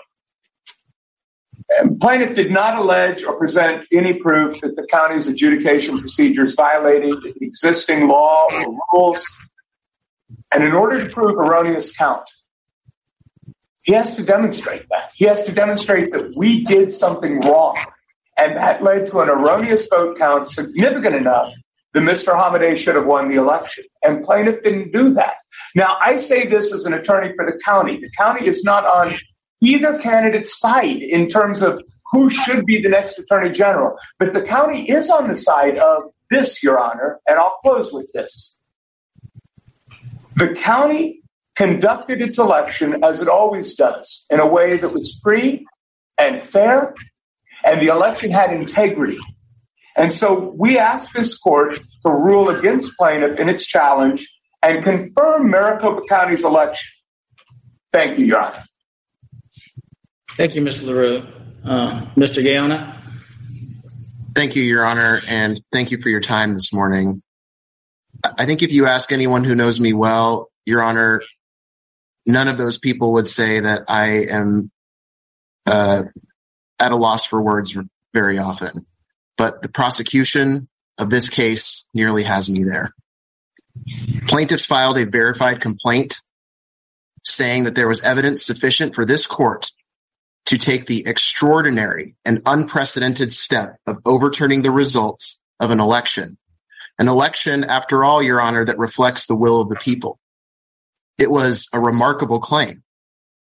But as the secretary told Judge Warner a month ago when this case was first filed, plaintiffs had no evidence, none, to support their remarkable claim. The secretary echoed this argument in her motion to dismiss filed here. And the court gave plaintiffs the opportunity to proceed to trial on four of their five claims. So here we are, Your Honor, the day of trial, plaintiff's chance to show this court and the public the evidence that they said existed under penalty of perjury. And what we now know is that this case was a spectacular waste of everyone's time. It was a waste of time to the county and the, the county's elections officials and their lawyers. It wasted the time of the secretary and her counsel. It wasted Ms. Mayes's time. And most importantly, Your Honor, it wasted the court's time. This farcical proceeding has gone on long enough. Plaintiffs failed to carry their burden, and it's not even close. The secretary urges this court to hold as much, to confirm the results of the election, and to confirm that Ms. Mayes was elected as Arizona's next attorney general, and to do so from the bench today, here, and now. The people of Arizona deserve no less.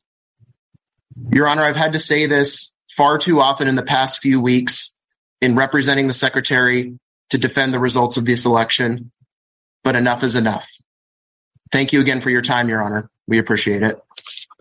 Thank you, Mr. Gaona. Mr. Lasota, you get the final word. Your Honor, may I just have one minute? Who's this? Uh, Mr. Jurkowitz from Pima County. Oh, sorry, Mr. Jurkowitz. Uh, um, yes, you may have a minute. Thank you, Your Honor. Plaintiffs made allegations of misconduct, including inaccurate duplication against Pima County defendants in their complaint, which were unsupported by any facts whatsoever. A court ordered inspection was done at county expense, and every examined ballot was determined to be accurate. After trial, plaintiffs have not presented any evidence whatsoever to support their allegations. Pima County defendants respectfully request that the court find that plaintiffs have failed to prove their allegations and render judgment in their favor and provide such other and further relief as appropriate. Thank you, Your Honor. Thank you. Uh, Mr. Lasota? Thank you, Your Honor. So I'll start with Mr.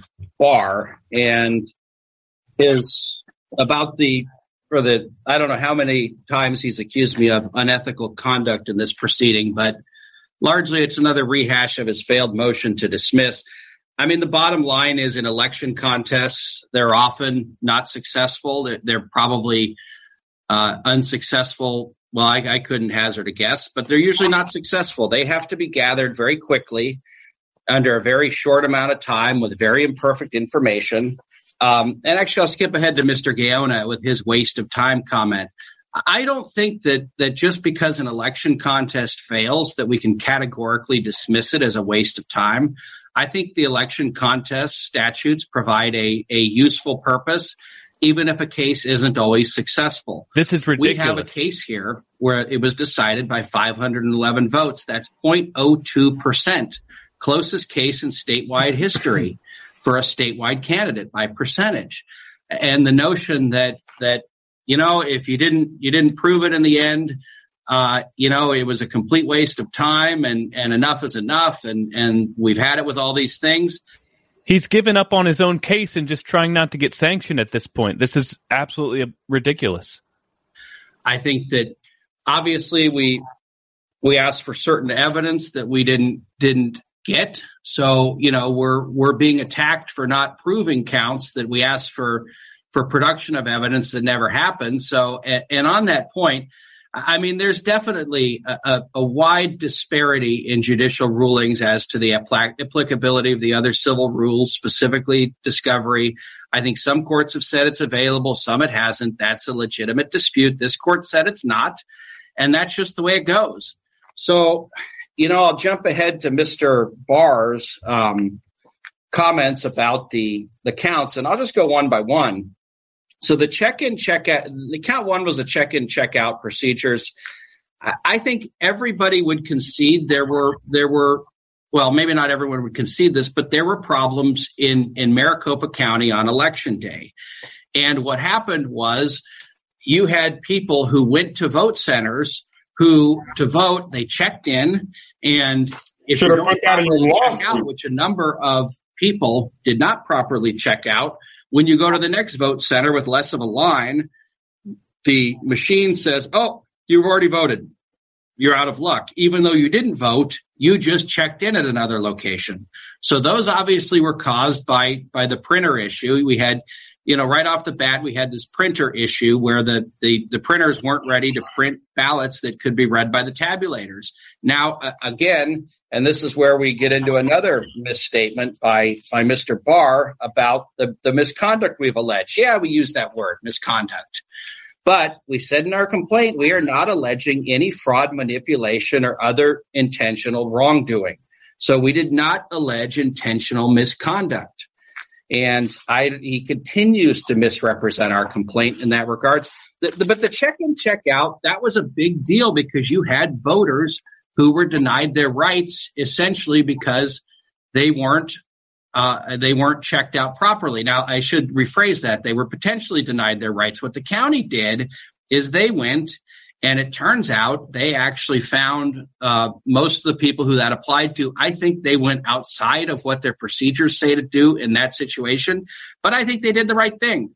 They um, they found the voters and said, you know what, this voter's vote should count in this circumstance. Now that is something that we learned from Ms. Craiger, um, and and that was something that we had to run to ground.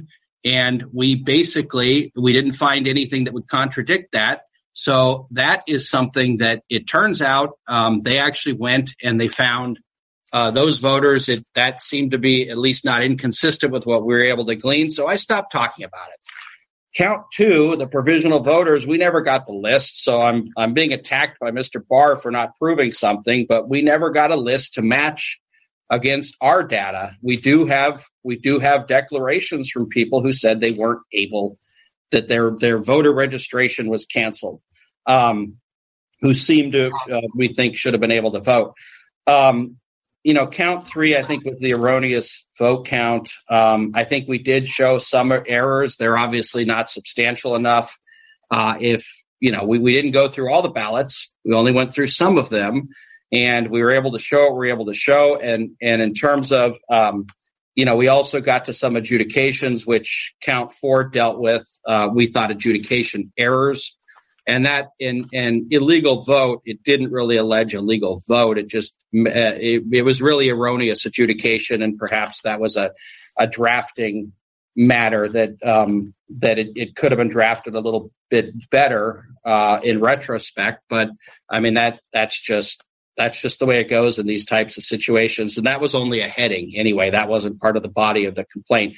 But adjudications we did look at those uh, to some extent, to the extent they were in the undercount. And the count five was dismissed. I think that is an illegal vote in terms of if the signature doesn't match, I don't think the vote should be counted, but that was dismissed on laches grounds. Um, so at the end of the day, and, and I would point out that, you know, a last thing in terms of Mr. Barr is you heard Mr. LaRue said yesterday, he thought we had acted in good faith. We have tried to speed this thing along. We we agreed to the motion to dismiss uh, briefing, even though I think it kind of I think if we would have gone if we would have gone forward sooner, I think maybe our side would have benefited. We maybe would have been able to look at more ballots. But we gave them, we agreed that they should have their shot on the motion to dismiss, and they failed. And now Mr. Gaona and Mr. Barr largely argue that motion to dismiss just a few points that that has already failed and is that that's the waste of time here as they keep talking about that. Um, so in terms of mr larue I, I, mean i i think he keeps going back to whether the you know whether the county procedures were were followed and, and suggests that that's the the end all and be all of it. I mean i understand they have their procedures they're there they're training and they're they're there to basically process a large amount of votes and to determine uh, you know, if you can't really tell, if the machine can't tell, then then what should that vote be? I don't think that's the be all end all of everything. I think you've got a. Uh, uh, I think that the, the question for this court under ARS 16 610 uh, at SEC is whether we got the voter intent right. Never mind if it should have gone to adjudication or shouldn't have gone to adjudication. Undervotes don't go to adjudication typically but that doesn't mean that they shouldn't be counted. When we can we look from the we look on the the ballot and hey we got a check mark here. That's just the way this person does it. They put a check mark in instead of filling the oval. So i think that's the most important thing is the voter intent. Um, you know we get more hyperbole from mr gaona um, about the you know waste of everyone's time. I i you know what? It we pled a, a, a complaint in good faith and we made allegations and we we went about it uh, with the, the materials we were we were given. Um, it was in this notion that it was based on nothing is just a, a complete falsehood. But as the court said, we are able to to gather additional information as we go along. This is where we've ended up. I don't think it's a complete waste of time because I think there's public value in having an election contest statute and there's there could be public value in even having an unsuccessful election contest uh, because I think it does give I think it gives the public a little bit more confidence that that we have such a statute. Obviously, we wanted this case to go differently. We we hope that certain developments in the case would that we had no control over, including some of the discovery and things like that, that we'd we'd have we'd get better access to the ballots. That didn't happen, but I think dismissing it as a a waste of, of everyone's time, I think does miss a little bit of a broader point. Um, lastly, Mr. Jurkowitz talks about uh, you know the inspection in Pima County. I think we got to 160 ballots there. we had a, an unfortunate personal emergency with our inspector, and and that was it. It's nobody's fault. it's kind of one of those things that that happens in an election contest under under compressed timelines. So I would just point that out for the court. At the end of the day, I, I think that you know, notwithstanding Mr. Gaona's demands that that we do something from the bench um, here, I, I think we look at those ballots. I think we adjust the count. And obviously, the other thing is, is we've got this we've got this statewide recount going on, which the legislature they they, they set the statewide recount at twelve thousand five hundred votes, which is exponentially higher than our 511 vote margin. So that's the thing. We also have that going on. I think what this court should do is it should say how the vote should be should be properly counted, and that should be in its ruling. And I think that uh, uh, we would ask the judge that please count these votes, even if they you know didn't go to adjudication or didn't do this, and and won't actually uh, be enough to sustain this this particular contest because there were a lot of ballots we didn't get to examine. Um, and with that, I would thank Your Honor for your uh, prompt uh, uh setting hearings and and your attention and and right before the holidays. So that is appreciated. All right. Well, thank you. I, I, would thank all of you for all the hard work that's been going in over the last couple of weeks, and I know some of you involved in multiple cases at the same time uh, in courts and other places, and people, not just the participants in this particular uh, hearing today and the hearings that we've had in this case, but people uh, around the periphery that have been working hard uh, to get this to the court. Uh, the the request that's being made today uh, for me to count these 14 ballots based on their intent, well, it sounds simple enough. It's just not how uh, election contest should work. Uh, it's the court's opinion. I dismissed count five for a specific reason that the, that was kind of an attack on some of the processes in the election manual. That that's been in uh, place for uh, several years now, at least since 2019. Uh, the pr- preparation of the election manual is something that's done above board, and people participate in that process. And there can be uh, complaints about the manual, and I'm, maybe there will be in the future. But for for uh, it, goes for the same thing for re- recounting these ballots, these 14 ballots. That would be outside the the processes that were put in place by the people that created these uh, these procedures. Uh, what you uh, what are asking is again something I can't go back and, and uh, rewrite the manuals, nor or would I say they need to be rewritten. This is a difficult, difficult uh, process. Doing an election is a difficult uh, process, even in a small county like Mohave County. Uh, it's a difficult process. It's not a perfect process. It's an imperfect, uh, but it, it, what you saw, and I think you saw this, Mr. Lasota, uh, from the reaction uh, while they fought some of your uh, accusations, and they, sometimes it gets a little personal. But what you saw is some when the reaction to them is get these information to you. I, I, I heard uh, through the motions to dismiss and through this that uh, this, this, was an ongoing process to get information to you. You didn't get it as much information as you wanted, uh, but there is information given to you about uh, specifically count one. You addressed it just now. Uh, I think count two was addressed in one of the motions to dismiss, where those most of those ballots were people that registered after October 3rd and were not allowed to vote. Uh, those are all things that have occurred because there's been some response by the county Maricopa County specifically to this process and to uh, try to uh, talk to you about it and give you information about it. Uh, this court has had to make rough uh, decisions regarding the, the, extent of discovery, and I ruled that based on this contested election and the process, it's it's very difficult to have a standard civil discovery process that we'd all go through. I, I, I don't know. Uh, I know all the lawyers know this, but normally if we have a civil trial, it gets filed in in, in uh, December of 2022, and it gets tried in January of 2025. That's the real. That's how civil cases generally process through the system. This cannot be processed that way, and has not been processed that way. The court granted uh, your petition to inspect ballots. You conceded today that you got to inspect many more ballots than were inspected even in the other cases process, and I think that's a good thing. I'm glad that was able to happen. And again, uh, Mr. LaRue was saying 24 hours ago that they couldn't even do that, and yet they did it. They got that done. and that's a, again a, a process to the, the response to the court's orders and to the requests here.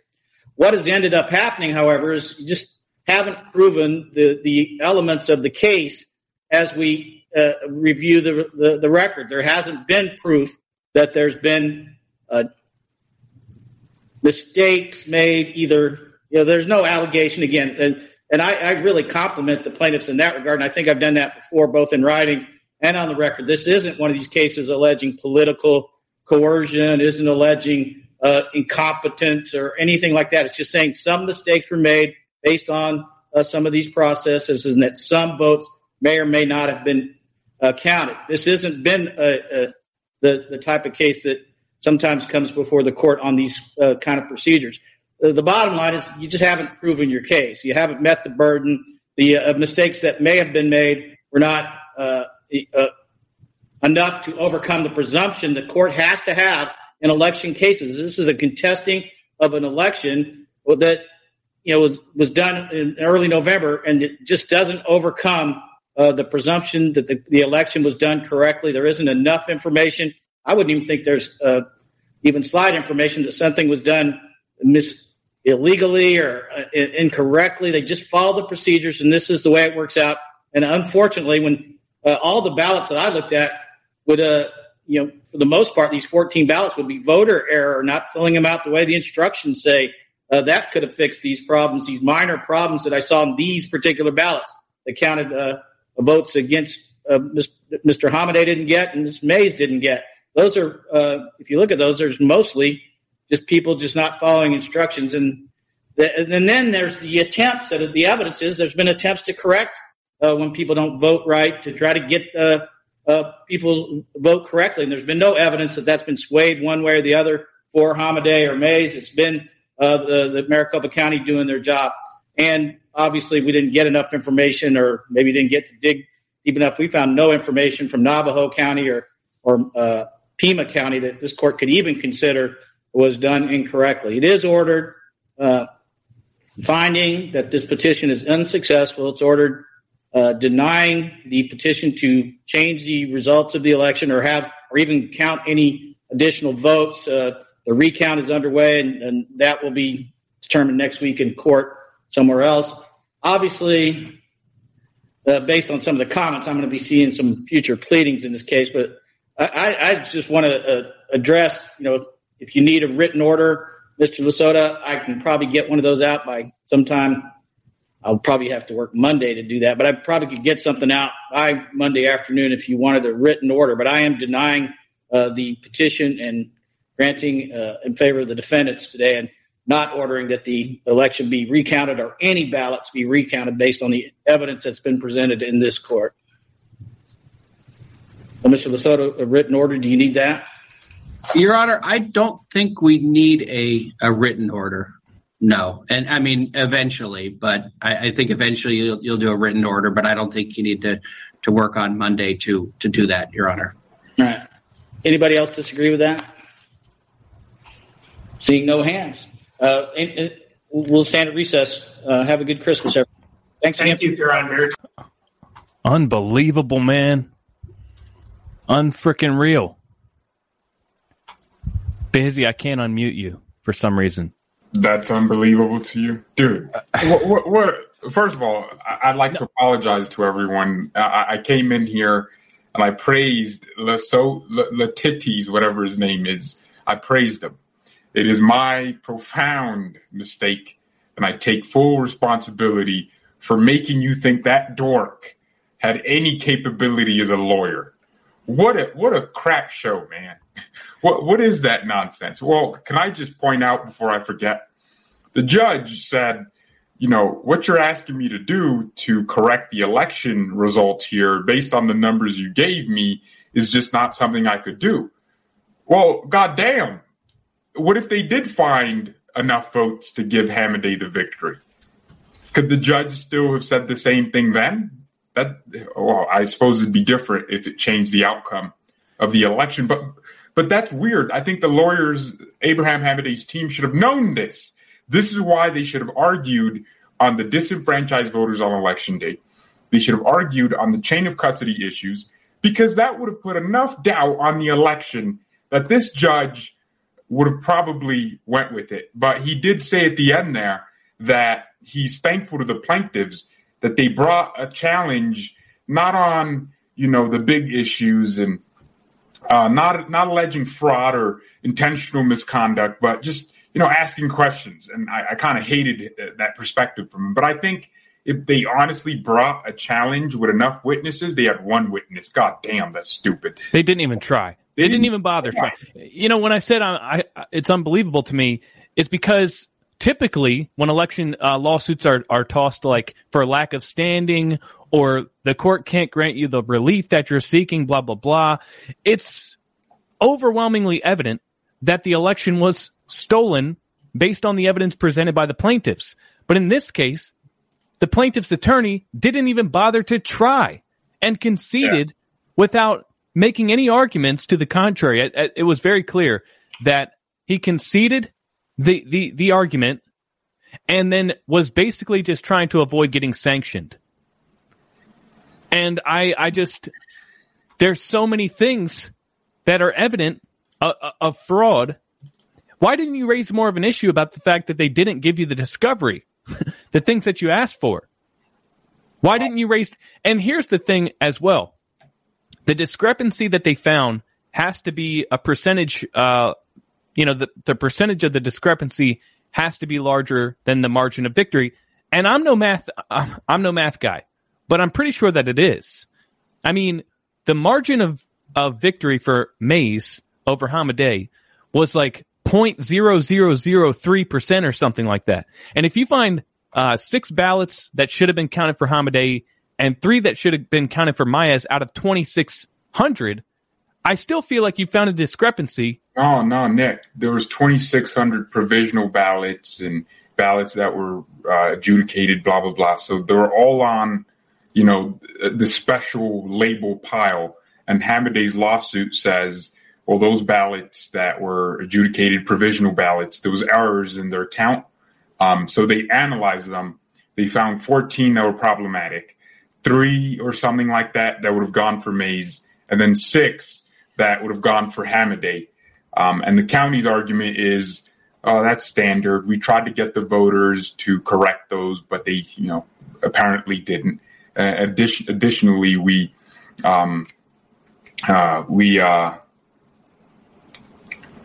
yeah, they gave. No, I get it now. Yeah. So, yeah. it, so it wasn't. So it, sample from all the ballots. Right. So if you were to take a random sample from anywhere and you found that discrepancy, that would warrant a further investigation. But they yeah, were yeah. trying to prove they needed to find five, 512 votes yeah, out of that 2,600. And if they can't, that's that's it. Yeah, yeah, that's that's the problem. Gotcha, gotcha. Um, you know, I, I thought this lawsuit would succeed for a few reasons. One, the margin is significantly smaller than Kari Lake's. I can understand why a judge would dismiss Finchem's lawsuit because he's down by is it two hundred thousand or something? It's a lot.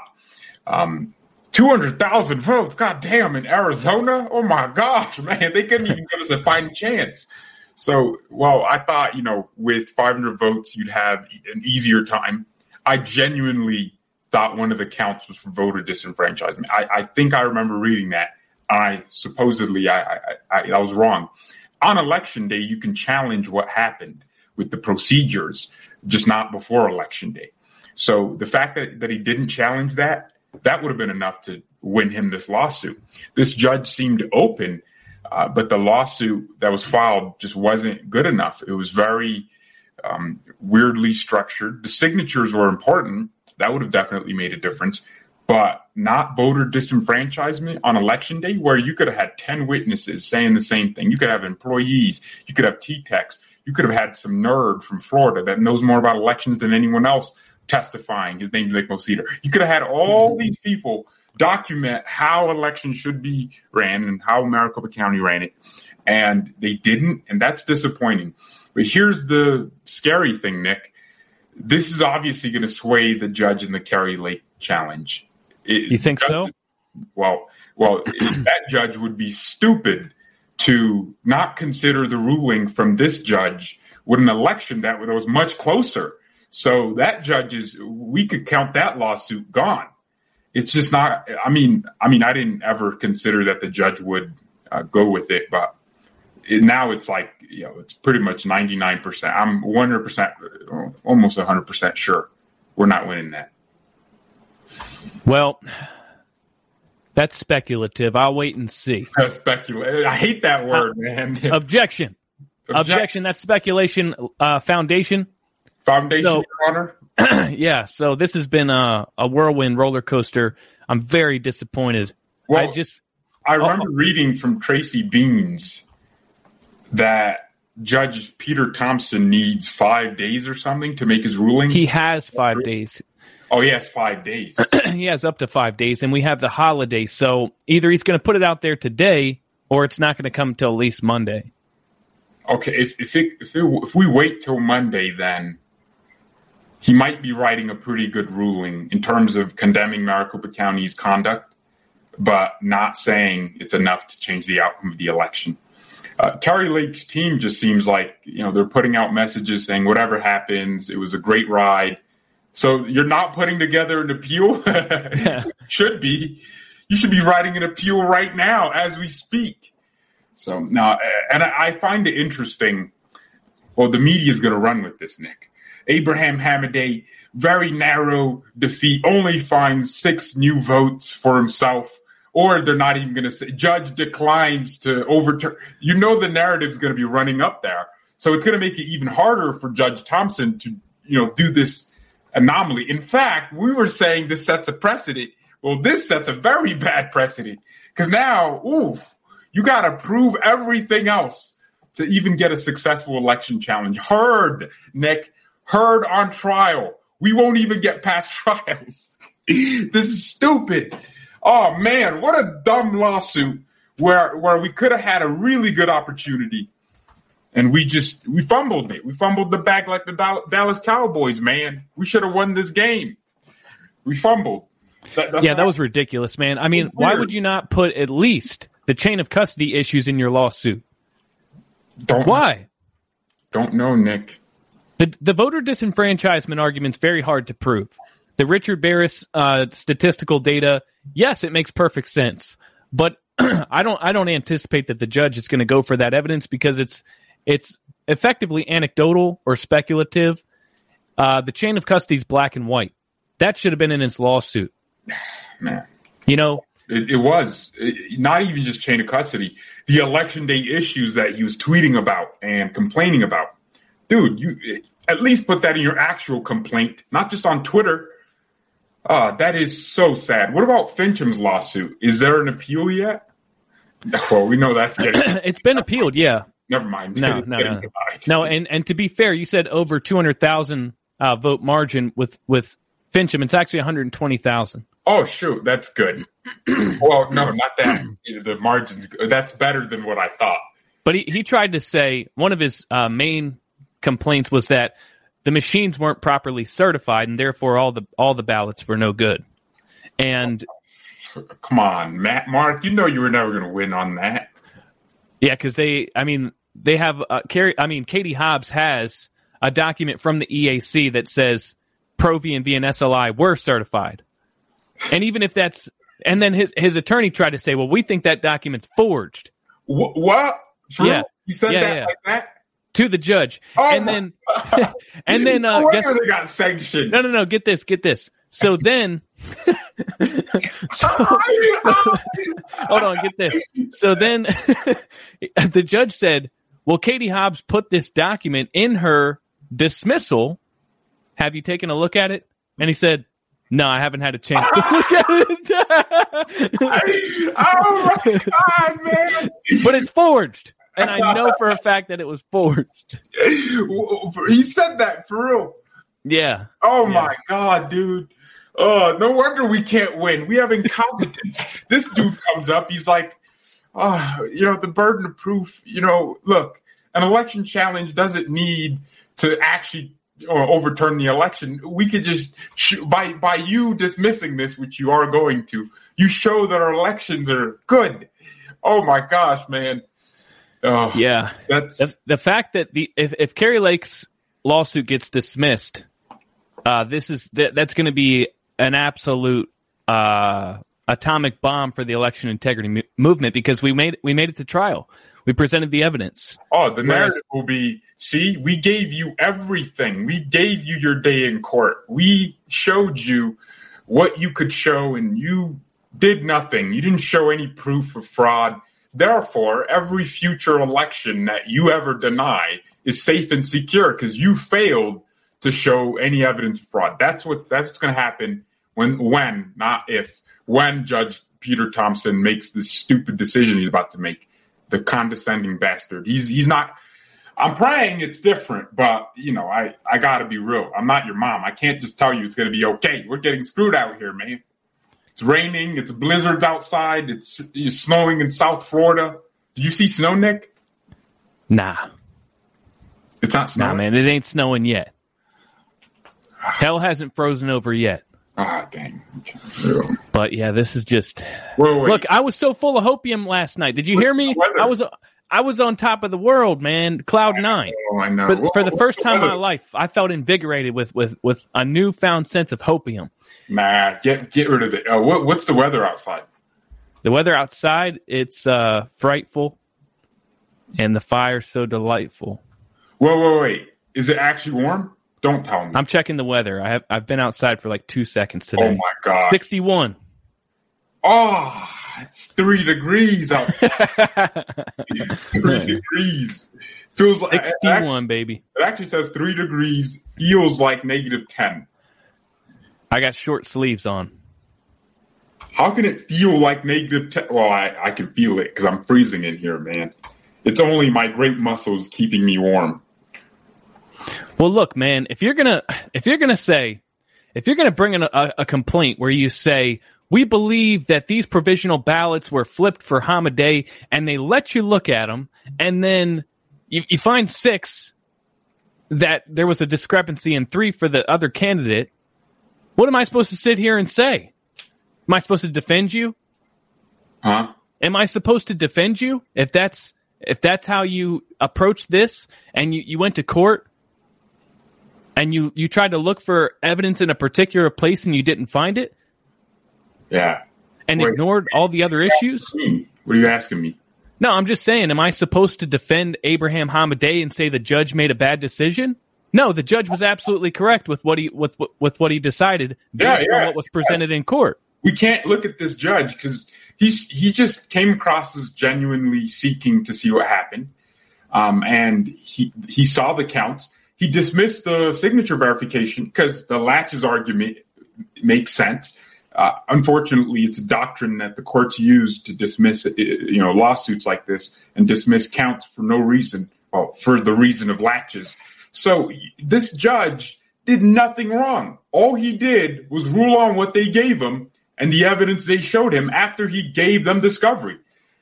So, uh, you can say Maricopa County didn't give enough information, but but you know Hamadeh's lawyer, their team that never brought anything up. You, like you said, Nick, he didn't even say all the obstruction that was going on. Maricopa, Maricopa County had like four weeks to give him everything, and they gave him like everything yesterday, dude. It, wasn't it yesterday they finally got to look at the ballots?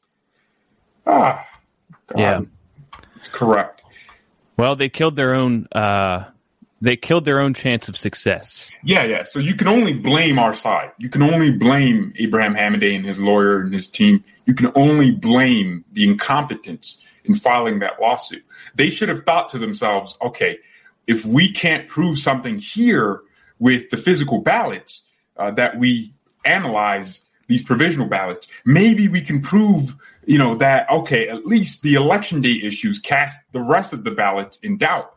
And maybe we can look at the provisional ballots, but we should also get a sample of the other ballots. And maybe they would have found the same 19 inch that Kari Lake did. And now it would have been a whole different thing. And then the judge is going to be looking at it like, okay, well, that's that's interesting. And they would have never been dis- been dismissed on the laches thing. So they should have. That that's a good point. How how come we didn't hear how many of those 2600 were 19 inch? I mean, Yeah, we didn't. yeah. Are we ever going to know that? Kari's team, Kari's team did something very wise, Nick. They did exactly what I just said, and I know it's wise because I said it. Laugh. okay. Oh, you're so wise, Behiz. Well, yeah, yeah. So and hilarious. They they hit the lawsuit at different angles, right? Yes. They talked about chain of custody, and they also put in you know First Amendment violations in the same lawsuit. They put in voter disenfranchisement. They put you know uh, equal protection uh, laws and equal rights or whatever. You know, everyone gets to vote and no one's discriminated against. They put things like that in there. It was as it was actually a strategy to see which one the judge would pick. The judge said, "All right, this isn't really a First Amendment thing." But Nick, if the judge had ruled that okay, the First Amendment applies, you know, the, there was misconduct from the government to interfere in an election, then they get to get all this discovery, all these email communications from Katie Hobbs's office to Twitter and to Facebook to YouTube. And it could have proven that she was changing election narratives in real time, and that would have affected thousands of ballots. So they were smart in putting as much as they could in front of the judge. Abraham Hamadeh's team was, they just stuck with, we won if we actually count the votes. How stupid was that? Because would Maricopa County really give you that much evidence you know, that you could just look at. They would destroy it if they had it. So you should have been like, okay, we we could we could probably get to trial on just this one count or these five counts. Let's put in. I mean, more. Listen, it was it was unrealistic for Kari Lake to be able to to collect seventeen thousand one hundred eighteen sworn affidavits of people that were disenfranchised. But with five hundred eleven uh, vote discrepancy, Abraham Hamadeh could have literally had 512 voters that submit sworn affidavits. He could have I mean, had 50 billion counts in his lawsuit. Yeah. He had this huge, like, pool to pick from, from things he, he could have shown, oh, this side of things could have affected 40 ballots. This one could have done a thousand. But all of it shows that I could have won, and it definitely uh, causes doubt to the to the result of the election. But here we are. Uh, it sucks that we're here. Um, you know what Trump truthed? Truthed. What did he truthed? I just, I love Trump, man, but this guy, I, I wonder if he's watching the same things we are. I wonder if he's paying attention and watching the same stories unfold. But I'm going to show you. All right, on the screen now. No, I wasn't even. All right. Okay. So read this. I can't read it. He said, "So we caught the so we caught the government of the United States through the use of the FBI and other agencies conclusively and irrefutably cheating on the 2020 presidential election and completely and illegally changing its result. This was only one of many forms of cheating, but frankly, it was a butte. The FBI has no excuse. They were caught cold. But this must not become a cold case. Now what? Honest and brave prosecutors and judges must step up and clean out this cancer which is destroying our once great country. Okay, Nick, based on today and you know the last two years, what brave judges and prosecutors is he still talking about in 2022? I don't know, man. 2023. It's been two years, man. Uh, I don't know, but I gotta go. I'm, I'm love to love to see that happen. sick of this Yeah, crap, man. uh, I am. I, I'm gonna I'm gonna drink Kool Aid. Yeah, I'm gonna find some hopium. Maybe I'll listen to X22 tonight and you know have a great Christmas and come back with a new sense of wonder about something else. Maybe we'll get on the Brunson uh, choo choo train. I don't Oh, know, guys. Oh yeah. no, no, dude! Brunson's January 6th, bro. It's coming right up. Brunson's gonna. They're gonna. The Supreme Court is gonna change the country, man. You know, if this state judge couldn't make this simple decision, Brunson's gonna do it, baby. yeah. Court, a panel of nine rhinos. Well, you know, uh, not all. You know, Clarence Thomas and Samuel Alito and Neil Gorsuch. They're good, but Amy Con Artist Barrett. Brett Orgy Man Kavanaugh, they're all gonna they're all gonna do it, bro. They're gonna bring justice, bro. Just wait on it. It pains upon the deep state. All right, I'm I'm I'm I'm closing this thing down, ladies and gentlemen. I I, I hope you all have a wonderful Christmas. I love you. Thanks for uh, tuning in and going on this emotional roller coaster with me. Make sure to like, subscribe, share, and uh, check out nickmoseder.locals.com. Also go to Behizzy on Rumble and behizzy.locals.com. All right, thanks for watching. and I will see you next time.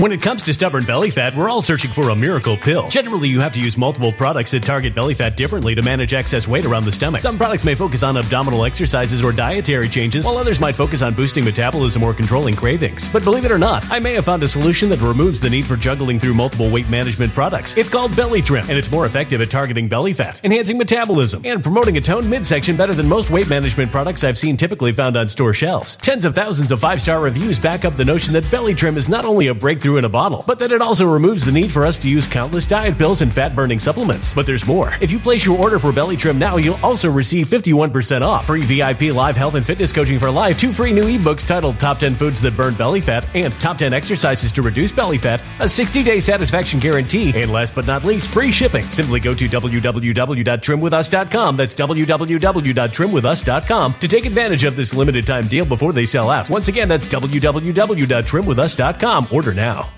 Energy bills are rising at a historic rate, and there's no end in sight. Talk to enough people, and you'll soon realize nearly everyone's shocked at their recent electricity bills. Some studies reveal energy costs have skyrocketed by as high as 60% in as little as two years. That's why tens of thousands are installing this magical little device from SavePowerBills.com to help slash their energy bills. This sophisticated gadget stabilizes electrical currents, reduces dirty electricity, and helps protect your appliances and electronics. Simply plug it into your home's wall outlet to help lower energy consumption and ultimately help reduce your power bills every month. Countless five star reviews back up the notion that this device is one of the most efficient ways to save money while beating the greedy power companies. But there's more. If you order now, you'll also receive 65% off, fast shipping within the USA, hassle free returns, and last but not least, a 60 day satisfaction guarantee. Just go to savepowerbills.com to take advantage of this limited time deal before they sell out. Once again, that's savepowerbills.com. Violent crime across the U.S. has skyrocketed. Just recently, a politician was carjacked by three armed attackers outside his home in Washington, D.C. This comes several months after another politician was assaulted in the elevator of her building. Between mass shootings, kidnappings, burglaries, and carjackings, it's never been more vital to learn how to protect yourself. This is why tens of thousands are choosing the Fighter Flare flashlight. The Fighter Flare flashlight has awed people with a wonderful design and massive light output. On top of an ultra bright 800 lumen light, it boasts powerful strobe lighting modes for self defense, a glass breaking hammer, a built in power bank, solar powered recharging, rope cutter, siren, and much more. Countless five star reviews back up the notion that this flashlight is the latest and greatest in the EDC market. But there's more. If you place your order for the Fighter Flare flashlight now, you'll also receive 66% off, free express shipping, and last but not least, a 100% lifetime guaranteed replacement. Simply go to www.fighterflare.com to take advantage of this limited time deal before they sell out. www.fighterflare.com. Order now.